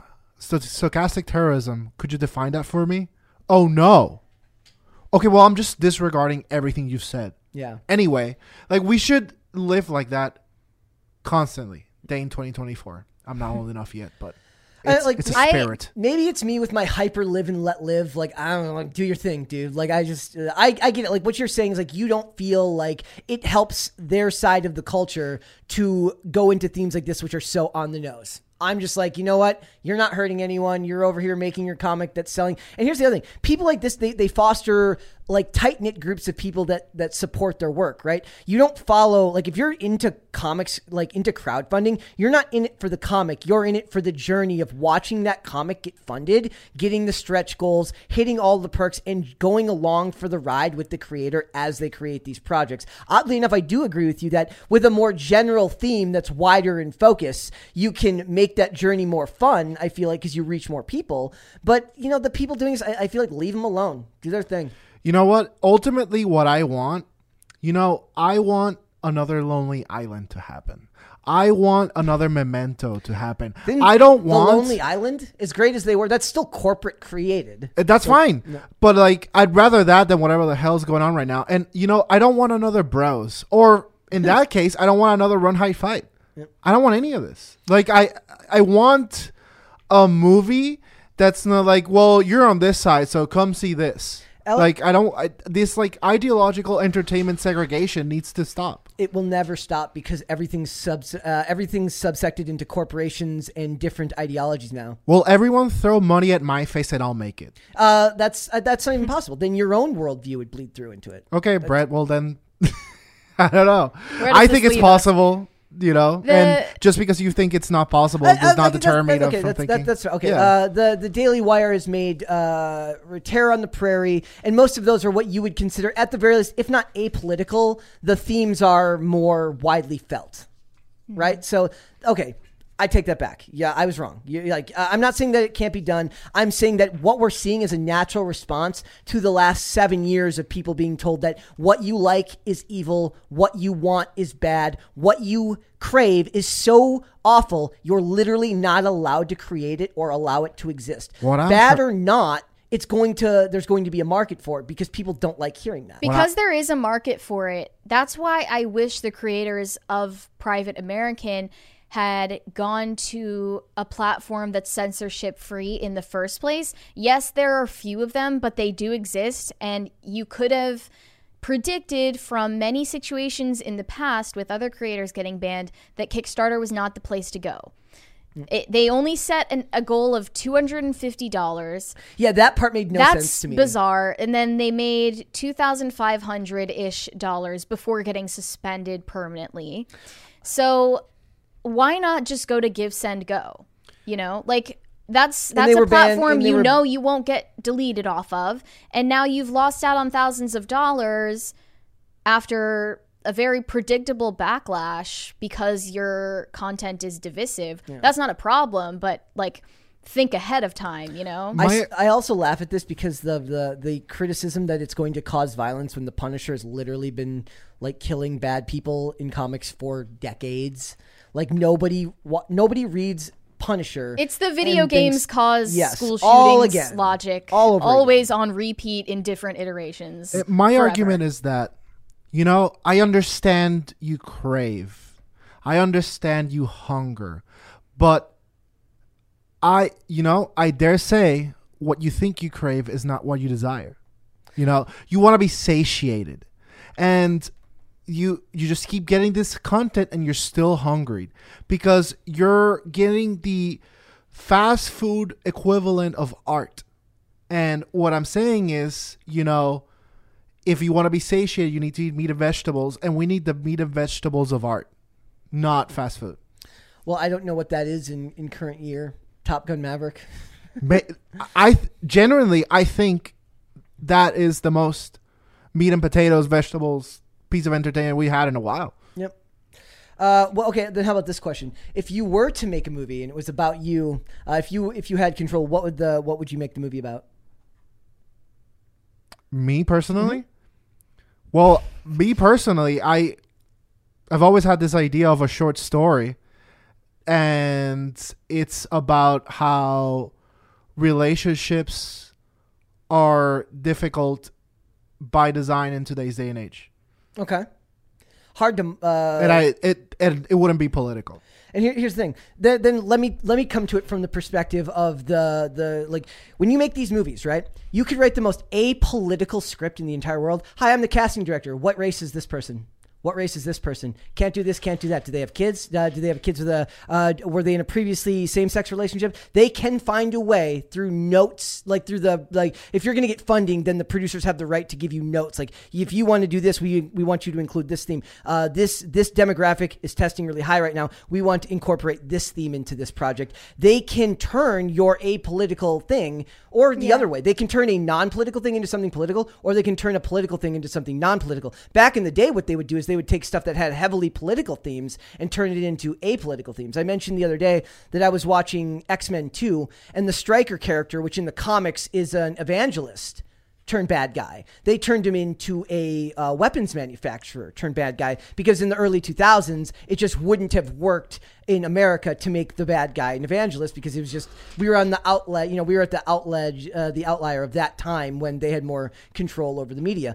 So it can be done either way. I'm just saying that it's a process that involves so many people now that you can't really do that with when there's money coming in from multiple sources. In 10 years...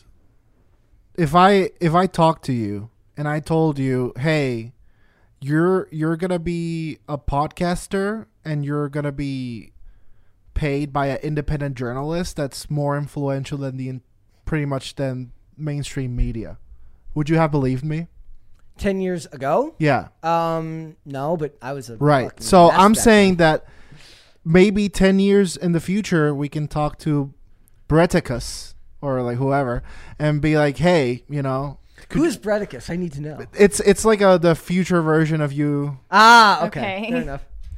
A young, strapping young lad, and they're like, they could have made the same argument. I'm telling you, I don't think it's gonna come from large corporations either. I don't think, but. You know, maybe it someone might commented, be. Mary wants a comic about Fauci saving the day. Is that what you want? Is that what you want? Look, guys, I'm unvaxxed. Full disclosure, I don't want that. There we go. I don't want Fauci to save my day. I don't think it's going to come from a Disney or whatever. It'll be like Clerks, like an indie movie, and people will be like, hey, these guys rule. Let's give them some money, and then it'll be bigger, and then they'll sell out. But, you know, meanwhile, they did something cool. I don't know. It is basically like you get these great creators who make these things independently, and then you just watch them get gobbled up by these corporations until they sell out. Because there's really like, can you really expect one man to have that much integrity through all of it? I think we just need to, you know. Thank you. Why are you scared? Amazing. This happens every day. Amazing. Thank you. Thank you, guys. It's so hard to do my dance. Thank you, guys. You have to cling on to some bit of hope. And I know copium, lol. Everyone make fun of the boomer millennial, but like, how else is it gonna happen? Don't worry, Dan. You're a strapping young lad, and you have a great take. Thank you. I'm just here to be contrary to everyone all the time. Absolutely. I'm here, like, if everyone here is saying something left-wing, I'm going to say right-wing. If everyone here is saying something right-wing, I'm going to say left-wing. I'm like, I don't believe in authoritarianism. Like, I don't know. Authoritarianism's pretty great. Like, I'm just here to disagree. Hey, Brett, Ben Affleck is a great Batman. He is. You're right. Let's go to super chats. Hava Owen said, Wild Wild West was the S when I was a kid. So good. Thanks for censoring on my behalf. Yes. Biddy Beasley said, uncensored show when? Only show I look forward to every day at work. I'd pay for the unfiltered version. Any hope in getting that without subbing to that political show's website? Unfortunately, we are part of that. First question, hopefully yes. Second question, no. We are part of that political show's website. Yes, because... there are secondary subsidiary show. Also now we're hosted on the same website because of that. Can I before we move on? Can I just? What if they just leaned into it and they got like Tucker Carlson to do like an announcement video for that comic? They may as well. And they just get and they just have a bunch of like right like super like not like alt right but like really annoyingly like corporate right like Charlie Kirk get is Megyn like, Kelly to endorse Private American. What is Megyn Kelly even anymore? She like has her own radio show. Yeah. She was recently talking to Adam Carolla on it. Hey, all she talks about is how quirky she is. Really? I like Adam Carolla. I want Charlie Kirk to be like, I love this episode of this issue of Private American. And then like Money Project Guns. Veritas is like, we inspected this comic book company and they are A-OK. They have the James O'Keefe certification. Nah, they need the Fox News chicks. Just lean into it and make it like a parody. Yeah. Francisco Sanchez Jr. said, I think the 80s have the 90s beat in regards to music and movies, early rap, action movies, horror movies, comedy, etc. I'll give the 90s credit for 16-bit video games. Yeah, the 80s had, 90s is more like I grew up with Tupac and Biggie, Bone Thugs, Spice One. Those are the ones that I always mention. That's the stuff that I loved growing up, but also like my brother was like had the most eclectic music taste out of anyone that I'd ever met in my entire life. Like everything from Rage Against the Machine to Tupac to country to all of these things. So it's like, depending on where you grow up, I think that your music is influenced by the people around you as much as the decade. But I think the 80s and the early 90s have the best music, but that's part of it. The first music video I ever saw was Hypnotize. Biggie. Yeah. Yeah. That was a good song. Well, I just like that Life After Death and All Eyes on Me are classic albums, as well as like East 1990 Eternal, 1999 Eternal. And I think back to like we talk about it now, like they don't release albums as much as they do release singles because it's so much more profitable to just release singles on iTunes and Spotify and stuff like that, right? But when I listen to East 1999 Eternal, it's meant to be listened to as an album. Like, you're supposed to listen to it through, song by song. Yeah. And it's actually like, there's songs in there that I can't sing the words to unless I hear it coming in from the song before it. Interesting. Like, that's, like, I don't think that there's such a thing as that nowadays. Because it's thematic. Yeah.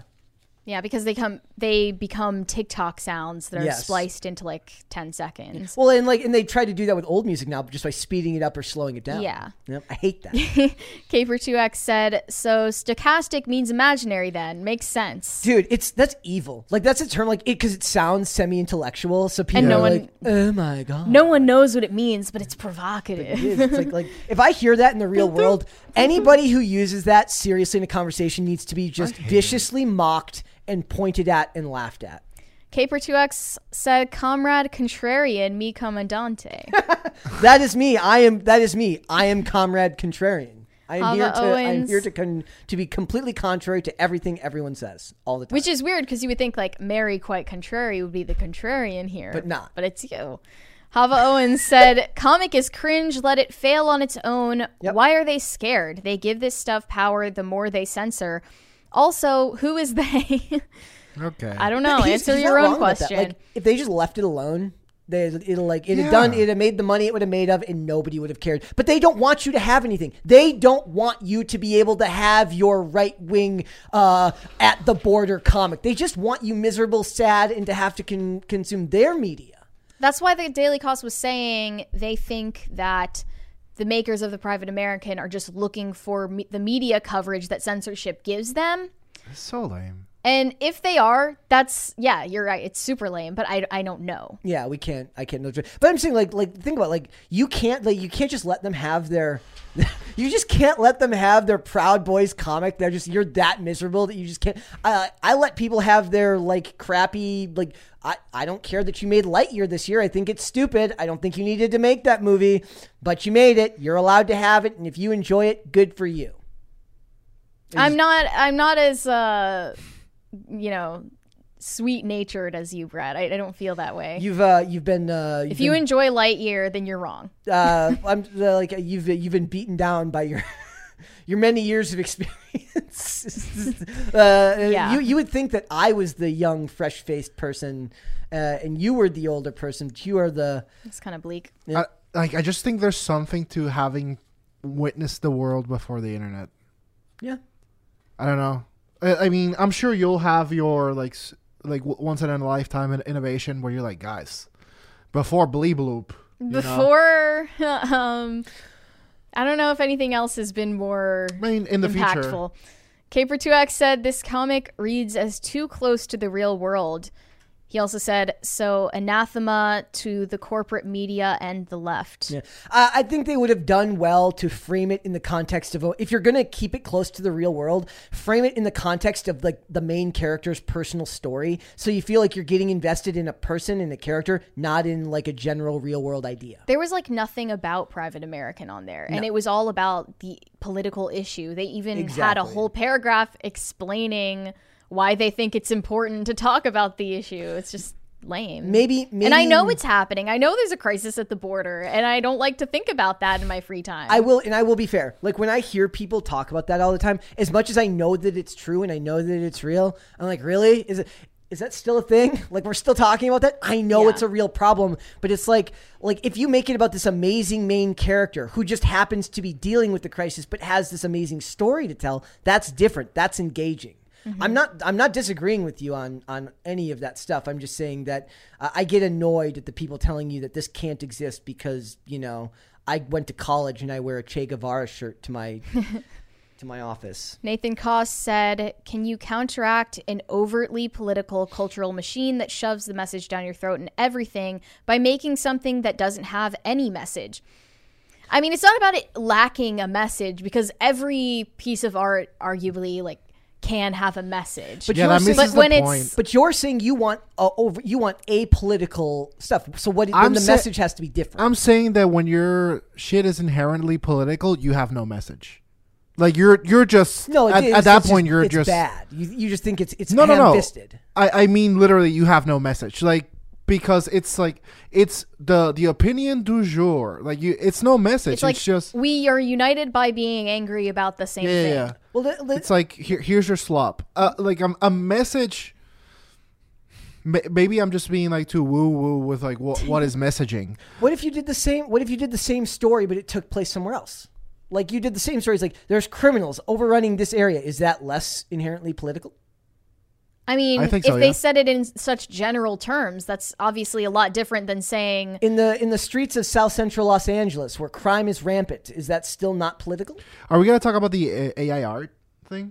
No, we weren't going to talk about AI art today. No, but I mean, if you had a point about it, feel free. So I feel that when you do political, you know, spiel, and it's the central thing is like, well, black Snow White or whatever.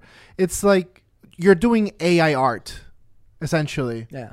Because Snow White is this thing, and it's associated with these topics and whatever. And when you just make it about the political, it's like black Snow White enter. You know what I mean? Like you can't see past what is generated because it doesn't have the soul, the anima that something.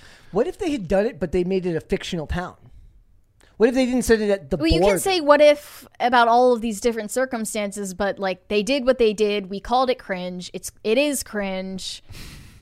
That's like, I mean, you can't argue with the fact that it's lame. I'm talking about what you were saying about how like a less political message. I'm trying to workshop an idea of how you do that as a way to. That's for other creators who want to create something better to worry about. And it's hard deconstructing a political idea too. Yeah, I think it would be better. Like, maybe I'll back it just to see if it's.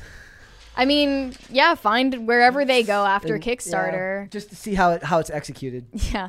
Nathan Kos. Maybe we should read it. Big Dave sent us 99 cents without a message. Thank you. Bryce E. said, you can't forget I Am Legend, that doggo scene. Yes. I didn't see it. Gosh, I think they're making. By the way, did you know they're making a sequel to that? Well, I don't know how much. I don't know how the Oscar slap affected that, but I believe that an I Am Legend sequel is coming. Also, I believe that the dog from I Am Legend did die like very recently. Aww. Isn't that really sad? Yeah. Waffle Sensei said, hard agree. The left became what we saw the right was 20 years ago. Yep. The right cannot be taking on the tactics of the left. Lest they become them. Yep. Well, it's just going to be a non-religious version of that. It's going to be a Newsmax version of that rather than open. Luis Aguilar said, "Listening to Mary makes me lean more authoritarian, and I'm not mad about it." Dane, can you pronounce my name correctly, please? You're a bad influence. What's his name? Mary. It's Luis Aguilar. I thought that was right. Luis Aguilar. Yeah. Did I say well, puppy? He made an Luis attempt. Aguilar? Let us know if it was right. I can't see it in front of me. Bobcat said, Aguilar? Aguilar? I don't know. I think that this is a quote from Brett, actually. He said, I just want a decent show with a good story, decent acting, and a pretty girl in a slinky dress. Is that too much to ask? It's not. It's not too much to ask. Like, well, it's just now, the apparently. Right amount of to ask, I think. Like, it's not that hard either. It's really not. It's maybe the good at the hot good writing. Women, people firing guns, cool stuff. Not that hard. Like, hot women can do cool stuff with guns within respect for, like, believability. Based. Allow the woman to be a spy who gets men through her beauty and sexuality. I'm not saying you debase her. I'm saying that you use what the real world would do, which means there are spies in the real world that are women that use men's vulnerability and attraction to women as a weapon that benefits them.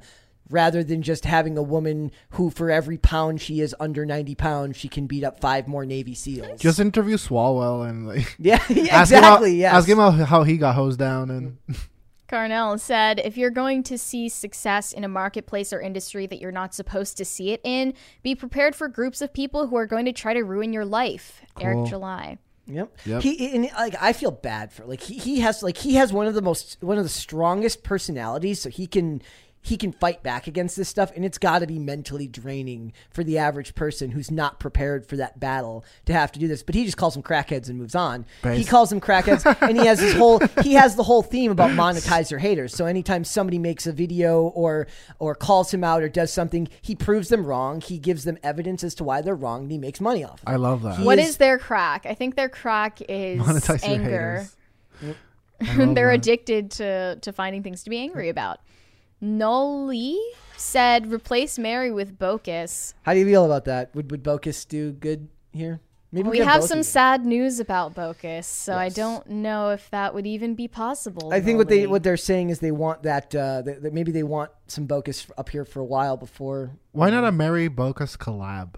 You know, epic, iconic duo. I miss Bocus already. He's not even like I want him here right now. He's not up here.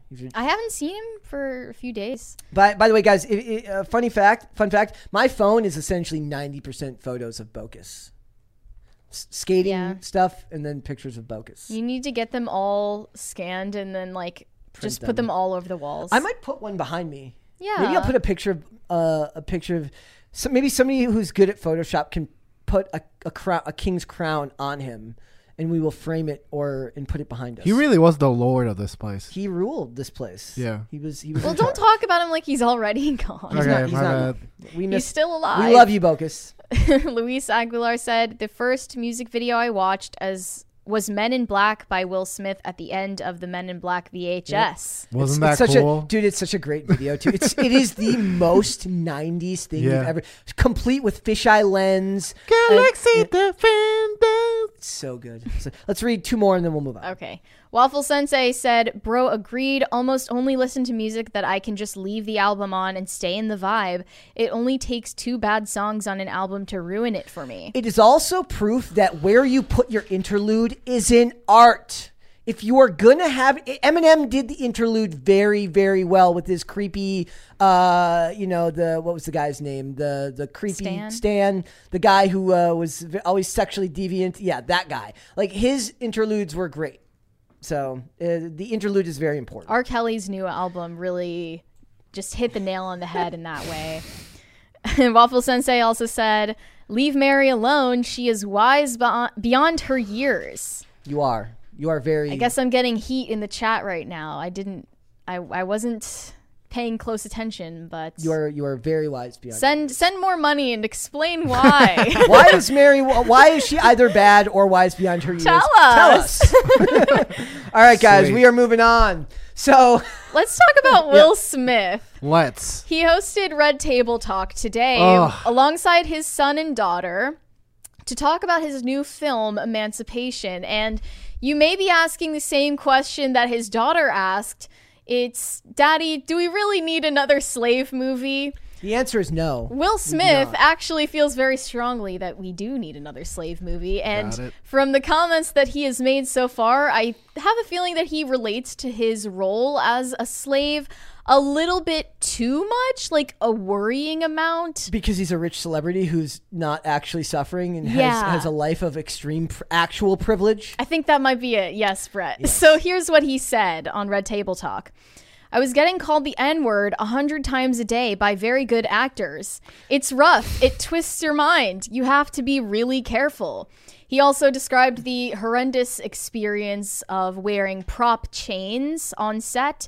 And he says it really helped him step into this slave role's perspective. Maybe they should have used real chains, like a method actor. Well, I think they might have been real. Mm. I just know that they were props, but they might have been like actually heavy chains. Yes. He said, it turns off your agency. You don't want to step. You don't want to move. You don't want to look anybody in the face. It's deeply dehumanizing.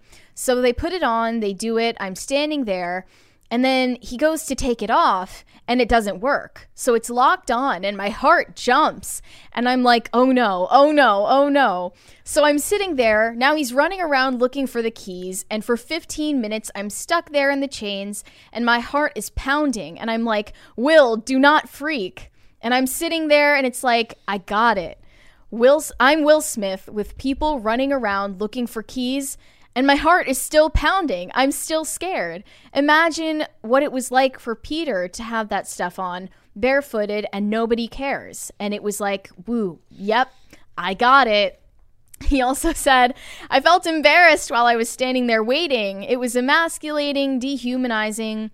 Once you've experienced those things, they go into the same banks as your actual memories. I have a question. You don't have a separate place for acting. Your brain and your body recognizes it the same way it recognizes actual memories. Can I ask a question? Like, this is a weird dichotomy here. You call it dehumanizing. You're literally the lead actor, the star of a production in which hundreds of people are there to literally either document you, serve you, or make sure that a project in which you are considered to be the most important part are taken care of.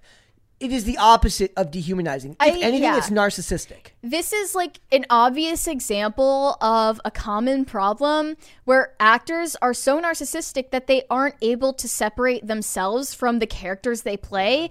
And they're obsessed with the idea that they can deeply relate to all of these experiences that they portray on camera. They can't, because Will Smith is a multimillionaire that lives an extremely cushy life. He has very few actual problems to deal with compared to the character he's playing. Now that's fine. It's acting. It's fake. It's supposed to be pretend. I actually like it when the actor, I don't remember who it was recently who did the thing. Is like, they make fun of method acting. They're like, you do your job, you go home. Right. It's like, you're making it out to be more than it is. It's a job. It's a skill. You go to school for it. You get good at it. You learn how to do it. Now, here's the thing. I defend actors a lot because I do believe that for the ones like, maybe not like a Will Smith, but for the ones that do deeply learn to identify with these characters or get heavily into the mindset of these characters, it can be a very, very deep emotional experience. But to call it dehumanizing is ridiculous. Right. And he obviously just like isn't a very uninteresting person if he feels like he has to relate to his character's story in order to like have a story to tell about himself. I think he's just like revealing his true character by claiming he understands the perspective of a literal slave just by wearing a costume of one, you know? I wonder if he feels the same way when he watches like cuck porn. I guess that subject is on your mind after you were looking at the map. I imagine it is. He can relate heavily, given all the entanglements. That completely took me off base. I was like, what? He's also has like some kind of situationship with Jade. I think it's Smith. So, dude, burn that red table. Maybe it hits too close to home. Like there's some witchcraft on that table. The red table does feel like I bet you he dreads it. Like she loves it, he dreads it because she's like, here, allow me to embarrass you again. Every single. And he's like, yes, ma'am, I would love it for you to embarrass me in front of my kids and the entire world. I would love for you to record me in my own home without my permission. It's been so long since I was cool on Independence Day when I punched an alien and said, "Welcome to Earth." Now I just get embarrassed by my wife every day. That's my Will Smith voice, by the way. It's incredible. Honey, you remember you promised me you would stop doing this, but you still keep doing it? Hey, save it for the red table, Will. Like, that's probably what's happening to him. He wants to have, like, he's like, he wants to argue with her about something in their relationship. He's like, hey, there's no cameras here. Hold on. We can't capitalize off of this. We just need a beautiful girl that wants to start career in acting to take him away from his wife. Just do it. Just do it. Save him. Like him and Margot Robbie. It's a mentality thing. He's staying because he wants to stay. Be his muse. He can't be saved. Him and Margot Robbie were in Focus or whatever together, right? Margot Robbie, leave your husband and go be his muse. I'm kidding. It's a joke. It's a joke. Oh my god. Someone. She's base. Go you guys go be a power couple together. Someone that remembers 90s Will Smith. Help him. Like, there's got to be somebody from that time. Just put, like, fresh... why can't I say the name of that show now? Fresh Prince of Bel-Air. Fresh Prince of Bel-Air clips for him. He's too busy promoting the new one, which I've heard is actually not as bad. Like, the modern version of it. The trailer was atrocious. I don't really want to watch it because I don't really want to watch the overly dramatic version of it. But dude. Oh, by the way, chat, did you know that we're getting off topic? That Chet Hanks was still acting up until last year. I wasn't aware of this. What was he in? 24 episodes of Empire and a bunch of other, like, regularly. He has an episode of Atlanta that came out this year. He still acts. He's just also a fitness guy. Guys, tweet him and tell him for Christmas you want him to be on PCC. Tell Chet Hanks to find Will Smith a new wife. And tell Chet Hanks to find Will Smith a new wife. Yeah, exactly. Iconic duo. Do that. Tag me in that post. Name a more iconic duo. I'll wait. Seriously. So do you like? Does this? Here's the thing. Does this movie interest you? Does Emancipation interest you at all? Of course not. And I think that the reason these movies are being made is 21st century hangups and guilt tripping, not because of actually going for an accurate retelling of history. Yeah. And it's disrespectful to the real person that this story is based on. Yeah, and then remember the director got in trouble for bringing the picture to the premiere. Yes, it's this picture of Peter, who is the slave being portrayed in the movie, and he was lashed on the back until he went into a coma. This is a real story. They portrayed this in the movie, and then he was criticized for showing the picture of this man at the premiere, because it is weird that he just brought it to the premiere. I mean, I get it from his perspective. He's like, this was my inspiration to make this amazing movie that I've made. I mean, that's my assumption that he thinks his movie's amazing, but it's like, you know, like, why, like, it's very white savior. If I was a bored rich liberal white guy in Hollywood, why would you even step into this arena knowing, like, your entire, it's like, there's too much to lose. Minefield It's like indulgence. Why would you, like, is it literally just, I'm not going to say that word. Is it really just ego? Dude, it's like how in the past Catholics could pay their sins away. I feel white liberals feel like this is how they pay their original sin of being born white. Well, and that is a thing to them, too. They actually are the people that feel superior, just in a guilty way. They feel superior for who they are. I'm such a good boy. Yeah. I must show your suffering. Yeah. Also, speaking of racism, did you know Azealia Banks? She's recently canceled a show in Brisbane. She's postponed another one in Melbourne, and it's because of racism, believe it or not. Do you want to hear what the racism actually was? Let's hear it.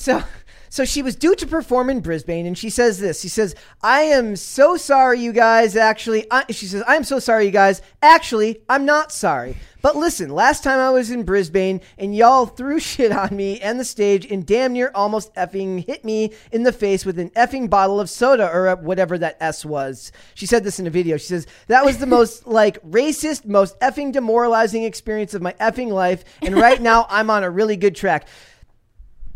You... She also said, I'm a beautiful black woman and I am not going to get in front of some audience of white people for them to be throwing shit at me. I'm so not sorry. I'm not sorry at all. Brisbane, y'all are just going to have to take the L and smoke it. This is the world we live in now, where the first thing your mind goes to is you perform something and your belief is honestly that they don't, like, they showed up for you. So clearly race didn't matter because they're there. Like, somebody threw something at you and your assumption is that it's because of how you look, not because of how you perform. That's right. Antithetical to performing, like, in general. Azealia Banks, if these white people are going to one of your concerts, they're likely not racist at all because you're black and they are trying to support you. Also, and they're a fan of yours. They could have been throwing that at anything. Stuff gets thrown at concerts. And maybe it's an assumption that you're doing... This happens to Lady Gaga. Yeah. We've covered that. It happened to Justin Bieber. It happened to Harry Styles. Like... This happens to any performer. Lady Gaga had the barrier in front of her to prevent her. It's not a race thing. Like, am I to assume that, like, what if they found out that a black woman threw something at Lady Gaga? Am I supposed to assume that that's racism? No, I assume that they're just. She threw it because Lady Gaga's white. Like, I don't. That's insane. I don't buy that, and it's like also, it's such a lazy excuse. It's like, at least apologize to the people who wanted to see one of your concerts who aren't guilty of throwing things at you. That's group therapy. Who were looking forward to seeing you. At least say sorry to them instead of just, like, telling them that they deserve this. I think this is just, like, a new iteration of the same behavior we've seen from Shawn Mendes, from Justin Bieber, from these stars who cancel shows for mental health reasons, when really all of the people who work off stage are the ones who really take the L there. And like, they lose out on money when you need a mental health day. And then Taylor Swift is just the Terminator, she's the Energizer Bunny who adds more concerts, so many so that Ticketmaster breaks because she can't they can't hold the volume of all the work she's willing to do. Yeah, like, I'm surprised that Azealia Banks or other, like, less than A-list artists are able to get away with entitled behavior like this while on tour, because thousands of people have paid to see you on this date and you canceled it because you think that they're racist. And it's also not because she's afraid of getting hurt. It's because her feelings were hurt. Yeah, like, ramp up security if you're worried about that. Put up the panels like Lady Gaga did. Call Lady Gaga and get her protocol on how to prevent people from throwing bottles at you on stage. And I think what you said is an interesting point. Like, she addressed everyone as if they were the bad guy. She didn't address everyone and say, a couple of bad apples ruined it, I still love the rest of you. She addressed all of them as if they were that person. Yeah, she said to all of Brisbane, you have to take the L and smoke it. It's like, what about your fans? The entitlement of the fans who were sitting in the back who would have never done that, you know? Like, they're getting blamed all in the same pool as the rest of them. Like, I feel like that's a generational thing. I feel like back 10, 20 years ago, they would have said, I'm sorry, like, to the people that wanted to see the show, but this happened, and they would have blamed the people who did something wrong, but they would have at least pointed out that I don't think all of you are like that, because they understood that those are the people that make them their money. But it's like you said before about Disney, we're in, like, a post-profit society. Yeah. It doesn't matter anymore. These people get to just be awful to everyone, and it doesn't matter. I like money. Well, I'm saying, but they're going to get their money. That's controversial. They're going to get their money anyway. I love money. So I want money. Somebody in the chat, Nolly, said Christina Grimmie, rest in peace. Yes, that was very, very sad. Oh, who? Is today like the anniversary of her death, or I don't know. I go back and look at her channel every once in a while. Christina Grimmie. She was a YouTuber who was killed outside of a performance by a fan, an obsessed fan. She was one of those original YouTubers who got very big on the platform, along with a lot of those other kind of, I guess, early pop YouTube artists that really, really did a lot of great work together. Like, not really my genres, because a lot of them were cover artists, but there was high production value in a lot of their videos, and they proved, like, a lot of that early YouTube creativity of being able to make your own stuff without a large label behind you. So, but yeah, like, that is pure entitlement to just be able, like, not coming to this entire ever again. Yeah, like no. She's condemning an entire country based on the actions of, like, 5 people. Yeah, they're saying that Christina Grimmie passed in June. That's what I thought. I thought it was in the summer. Oh, okay. Yeah. But yeah, like, just all of you are bad. But that's the world we live in now. You paint everybody in broad brushes. Nobody wants to talk about the individual. Mm-hmm. I hate that. Let's move on to a womp womp womp. Ooh, we have a great womp. We have some comic relief. Guys, so AOC made a documentary about climate change. It's a climate change documentary. It's called To the End, very apocalyptic in nature.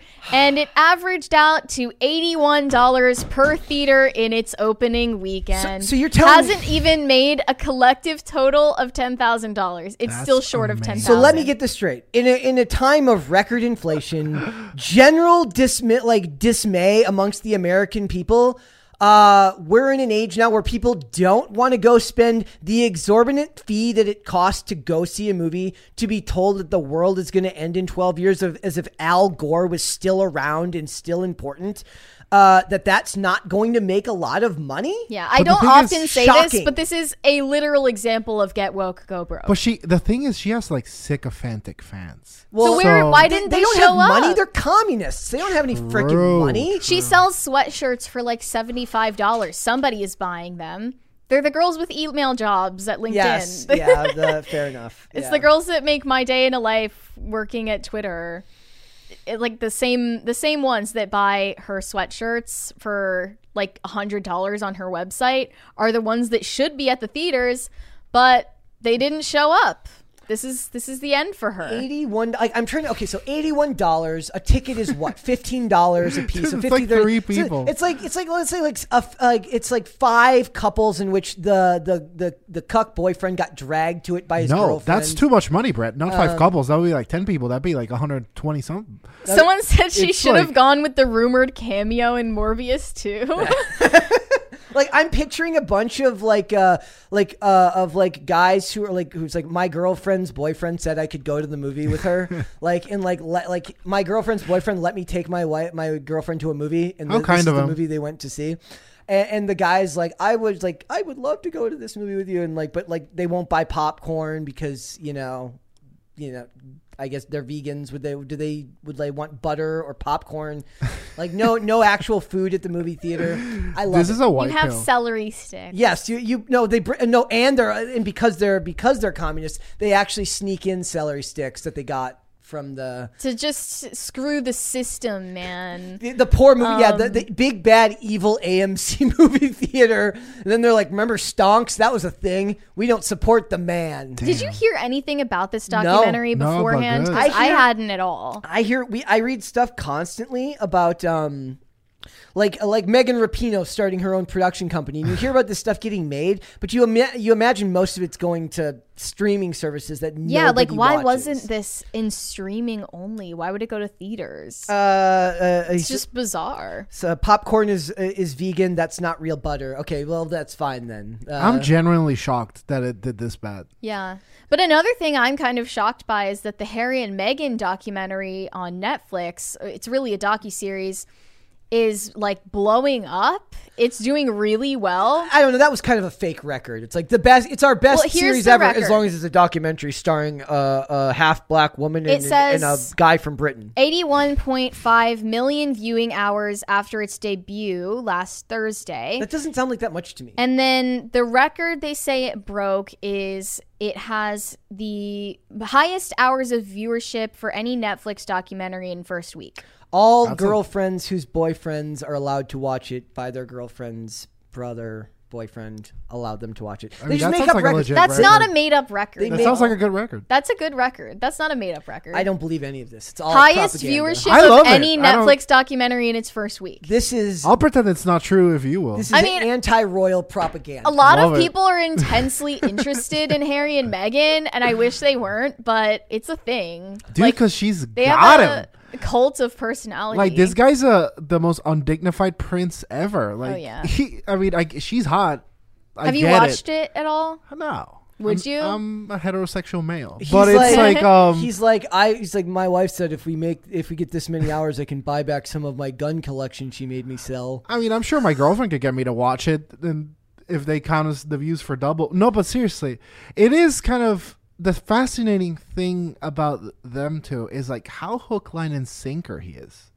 Yeah. You think she was the royal one. Some people say that he just used her as any random excuse to leave the royal family. Sure, but you think it wouldn't have mattered who she was? You think she'd carry more? He'd carry a little bit more weight. Like, he's her lapdog. I have done the green line test on them, and I think that he's got years of posture training from being royal. He doesn't like. Yeah, the green line test isn't so bad for them. They're very equal. I feel like that comes from training from like the royal family for him, and she's also just whiny and just doesn't want to lean in because she doesn't actually like him that much. So it's like he's trained. He wants to lean in but doesn't. But he's like, oh, I've been trained not to do this, and she's like, I hate him. I gotta say, she's great in Suits, though. Well, yes. I always gotta say that.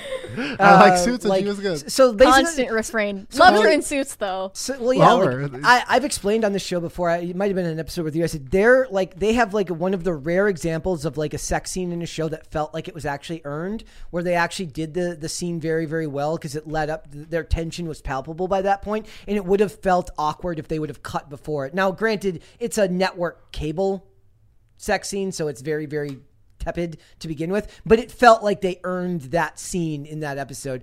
I will say, however, though, he's using her to get out of the royal family. She's using him so that she can become royalty.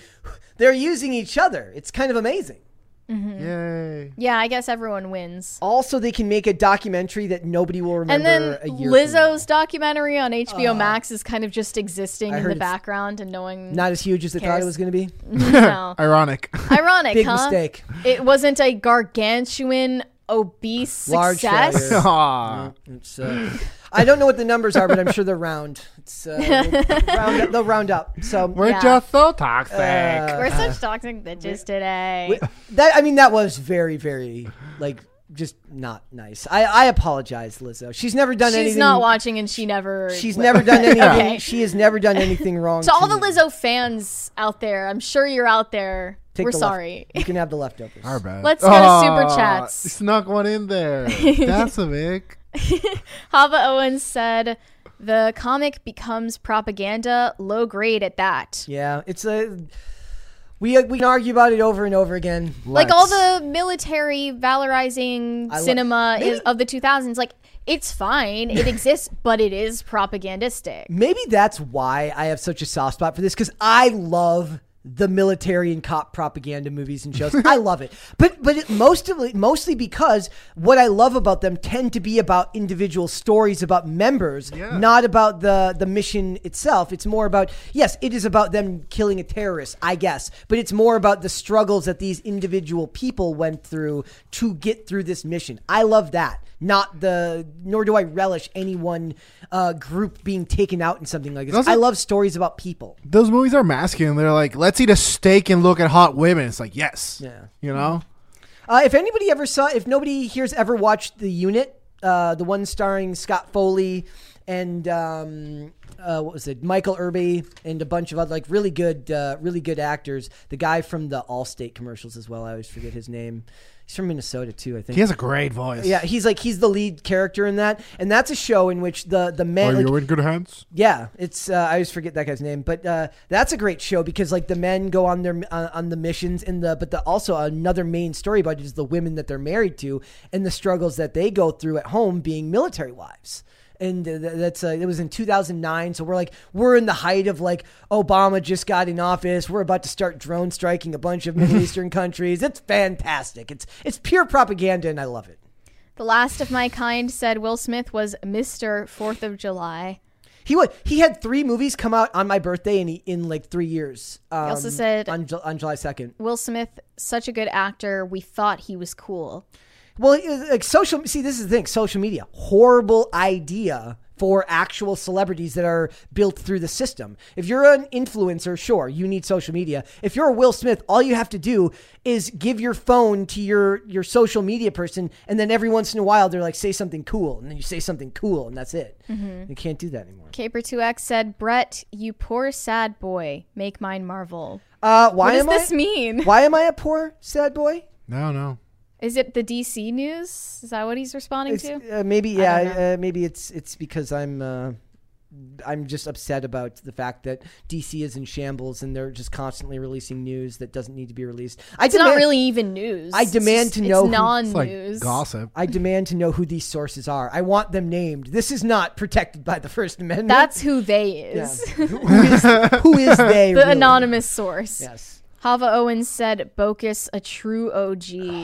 I don't want to talk about it. 1,000 Foot Deep End said, Bocus, king of the cast castle. He is. He's the king of every castle he's ever been in. Hava Owens said, Will Smith's fakeness shows the more he speaks. Yeah, he should just stop talking. I need to stop watching YouTube, said, basic social awkwardness is now racism. Yep. That's one of my favorite guys in chat. He's so funny. Such a weirdo. Hava Owens said, did Mary just say a swear? Did you swear? I don't know when that was sent, but they expect me to swear. They don't expect you to swear. Sometimes I say Mary. Shit if it's not in the first 2 minutes of the topic. Maria. But usually I don't. Somebody in the chat says Ellen in the chat says Brett's not poor. I dispute that fact. I dispute that fact. Potatoes for Seamus said, Mary, I don't know what all the hate is, but here's some money. Now we can have your best Alex Jones responses. At least Mr. Potato Man and Bad App care about you. Mary, and all hail King Bocus. Hi, Brett and Dane. Hello. Give us another Alex Jones impression. I only know the one that I said. Give it to us. I'm a pioneer. I'm a human. Tell us about how the frogs are being turned gay. Oh, I forget how he said that one. I have a compilation of Alex Jones videos in my camera roll that I just go back to and laugh at every once in a while. But I can't repeat what he says in them. Well, that's why we love. It's really funny. That's why we love him. I have a photo of like within my first month here because he was out here. Dude, and we filmed. I'll never forget that. We filmed an interview with him, and I was I sent that to a friend, and I'm pretty sure my friend has not spoken to me since I sent him a photo of me filming Alex Jones. I have Paris syndrome with any famous person now since that moment. Because when was that? Before it was. I don't know how else to describe it, but before your time. And it was just seeing the most zany person on screen being absolutely human. It's oh, we're all people after all. He's a chill guy. Oh, and the funny thing is, we got to going out to meet to that studio and stuff like that. That was very cool to see the set not in use. No, I wasn't there for that. And stuff like that, and it's very interesting when you see the business side of so much of media. It's very eye-opening how different it is. Biddy Beastly said, "Here, Dane, have some money." Thank you. Goes directly to his bank account, by the way. Here, I'm good. Nathan Kos said, "AOC's sweatshirts cost that much because they're made in America by union workers, or so I've heard." Good for her. Well, look, hey, make your money. It's a grift. Your money, queen. It's a grift, but you know what? If the people are willing to pay for it, I love the image of her doing her Instagram lives while she's eating or cooking and stuff like that. It's such a grift. It's just, when she eats on there, she eats an absolute slob. It's bad. And the conservatives do this to themselves when they're remember the video of her dancing on a roof, and conservatives were pissed about her dancing on a roof. That's so lame, or something like that. And I was that video she made in college or something. It's okay, there's a video, guys, from 2007 from I don't remember what website did it, but it was called I've Got a Crush on Obama. And it's this some political pundit who couldn't also sang the song, and they got a pretty girl to lip sync it and filmed a music video around New York where she's singing this song. This is back when the left may not be able to meme, but they can certainly propaganda well. And the whole song is literally about how this girl leaves a voicemail on Barack Obama's answering machine. Oh, I remember this. It starts off. He's I would like to thank you for your time, your understanding, and your prayers. And I look forward to speaking with you in the weeks and months to come. And then it hits a voicemail machine as if the beep just went off. And she's like, hey, B, call me back. Hey, B. Potatoes for Seamus said, we need Brett and Mary hoodie merch. What would that look like? We need yours would be cartoon versions of us. Superhero. Yes. Superhero Mary. I don't like that idea. Horrible idea. I just went cartoon versions. Cartoon Mary? All right. Yeah. I want to be a sick anime looking dude, with the glasses and shit. All right. We got one more in there. BMF Nate Dogg said, just tuned in. What did I miss? Well, you pretty missed much the entire episode. 99% of it. Well, but you missed us talking about how nothing in DC entertainment is real. It's all fake. It's all fake. Well, you missed us talking about how Kanye West says that Disney is turning the frogs gay, and how a far left publication was smearing a right wing border, what would you call it? Cringe. They call it cringy. I say live and let live. Border comic about violence at the southern border. It was a Proud Boys comic, basically, from Mikey Barron.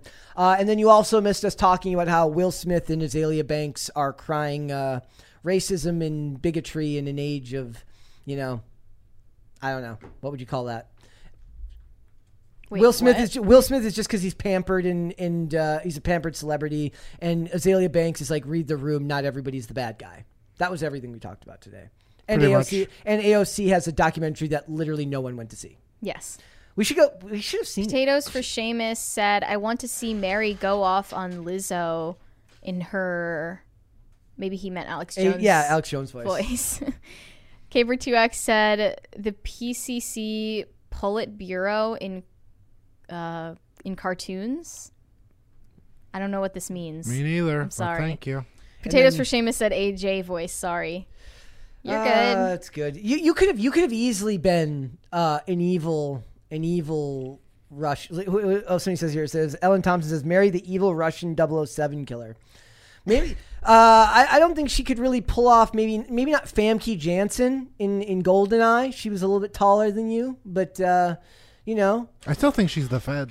So, Mary, If you had to guess, it would be me. Seriously. Somebody could do like a drawing where it's like hat Mary half dressed how she is now in half, and just like a power suit with an FBI with a badge, like a flat badge right there. Okay. I would hate that. Yeah, it's BMF Nate Dogg said, "Good recap, thanks, my guy." It was that recap was horrible. I didn't do any justice to what we talked about today. But I did my personally. Philosophically opposed to women wearing pantsuits of any kind. Pencil skirt or bust, ladies. Or just a dress. That's fine, too. But no pantsuits. You'll look like Hillary Clinton. We don't want that here. We don't want that. And if you're, but remember, if you're conservative women, you have two options. And it's literally just, it's like, imagine like the scene from The Matrix where he's like red pill or blue pill, and they're like, you become a conservative woman, and it's like the red dress to the blue dress. It's all the same dress that they all wear to CPAC. What do opinionated conservative women do if they don't have killer legs? I have no idea. They're not Fox News. Amputate them. Oh, okay. Well, on that note. All right, guys. Dane, my friend, thank you so much for helping us out on this Wednesday. Hey, man. Thank you for having me. You are going to be here next Monday for meme review, are you not? I will. Excellent. That'll be fun. Let everyone know where they can find you, my friend. You can find me with high-spirited outros such as this on Twitter at Dane Font, and now I shall spell that for you. DaneFont. Well, except with more energy next time. Correct. All right. Sorry, guys. More. Dane's not on the top of his game. He only had 10 hours of sleep. It's not enough. Didn't work. He's a growing boy. Yeah. BMF Nate Dogg said, I'm opposed to women wearing pants. Okay. And Shimmy Shelley says, pencil skirts are based. I've never heard that before, but I agree. Okay. Put that on a shirt. Pantsuits are cringe. Yes. Anyway, you can find some pictures of me not wearing pantsuits on Instagram at Mary Archived. You can read my inane thoughts on Twitter, also at Mary Archived. And we are doing another meme review on Monday with Dane. Please send any memes you have, any clips you have that you want us to react to the subreddit for Pop Culture Crisis. We're going to select the best ones, and we're going to react to them live. Excellent. Guys, before we go, could you like the video? Could you leave a comment on this video? Could you subscribe to the channel if you haven't already? It would help us out greatly. Mm-hmm. I am so proud of myself for doing better about remembering to talk about that. Also, leave rates and reviews for the show on any of the podcast listening platforms like Amazon, Apple Music, Pandora, Spotify. It helps the visibility for new listeners. Excellent. If you want to follow me, you can follow me on Instagram at Brett Dasovic. We got one more. Would you like to read that one? No. I'm not going to read that. I figured as much. All right, guys. Again, at Brett Dasovic, if you want to follow me. We are here Monday through Friday, 3 p.m. Eastern Standard Time. That is noon Pacific. If you would like to listen to the show in your car, on your way to work, wherever you may be, Amazon Music, Apple Podcast, Pandora, and Spotify. And if you would like to follow us on social media, you can follow us there as well. Twitter, @popculture_show. Facebook and TikTok, @popculture crisis. And on Instagram, @Pop Culture Crisis Pod. We will be back with another episode tomorrow. We'll see you then, guys. Bye. Later.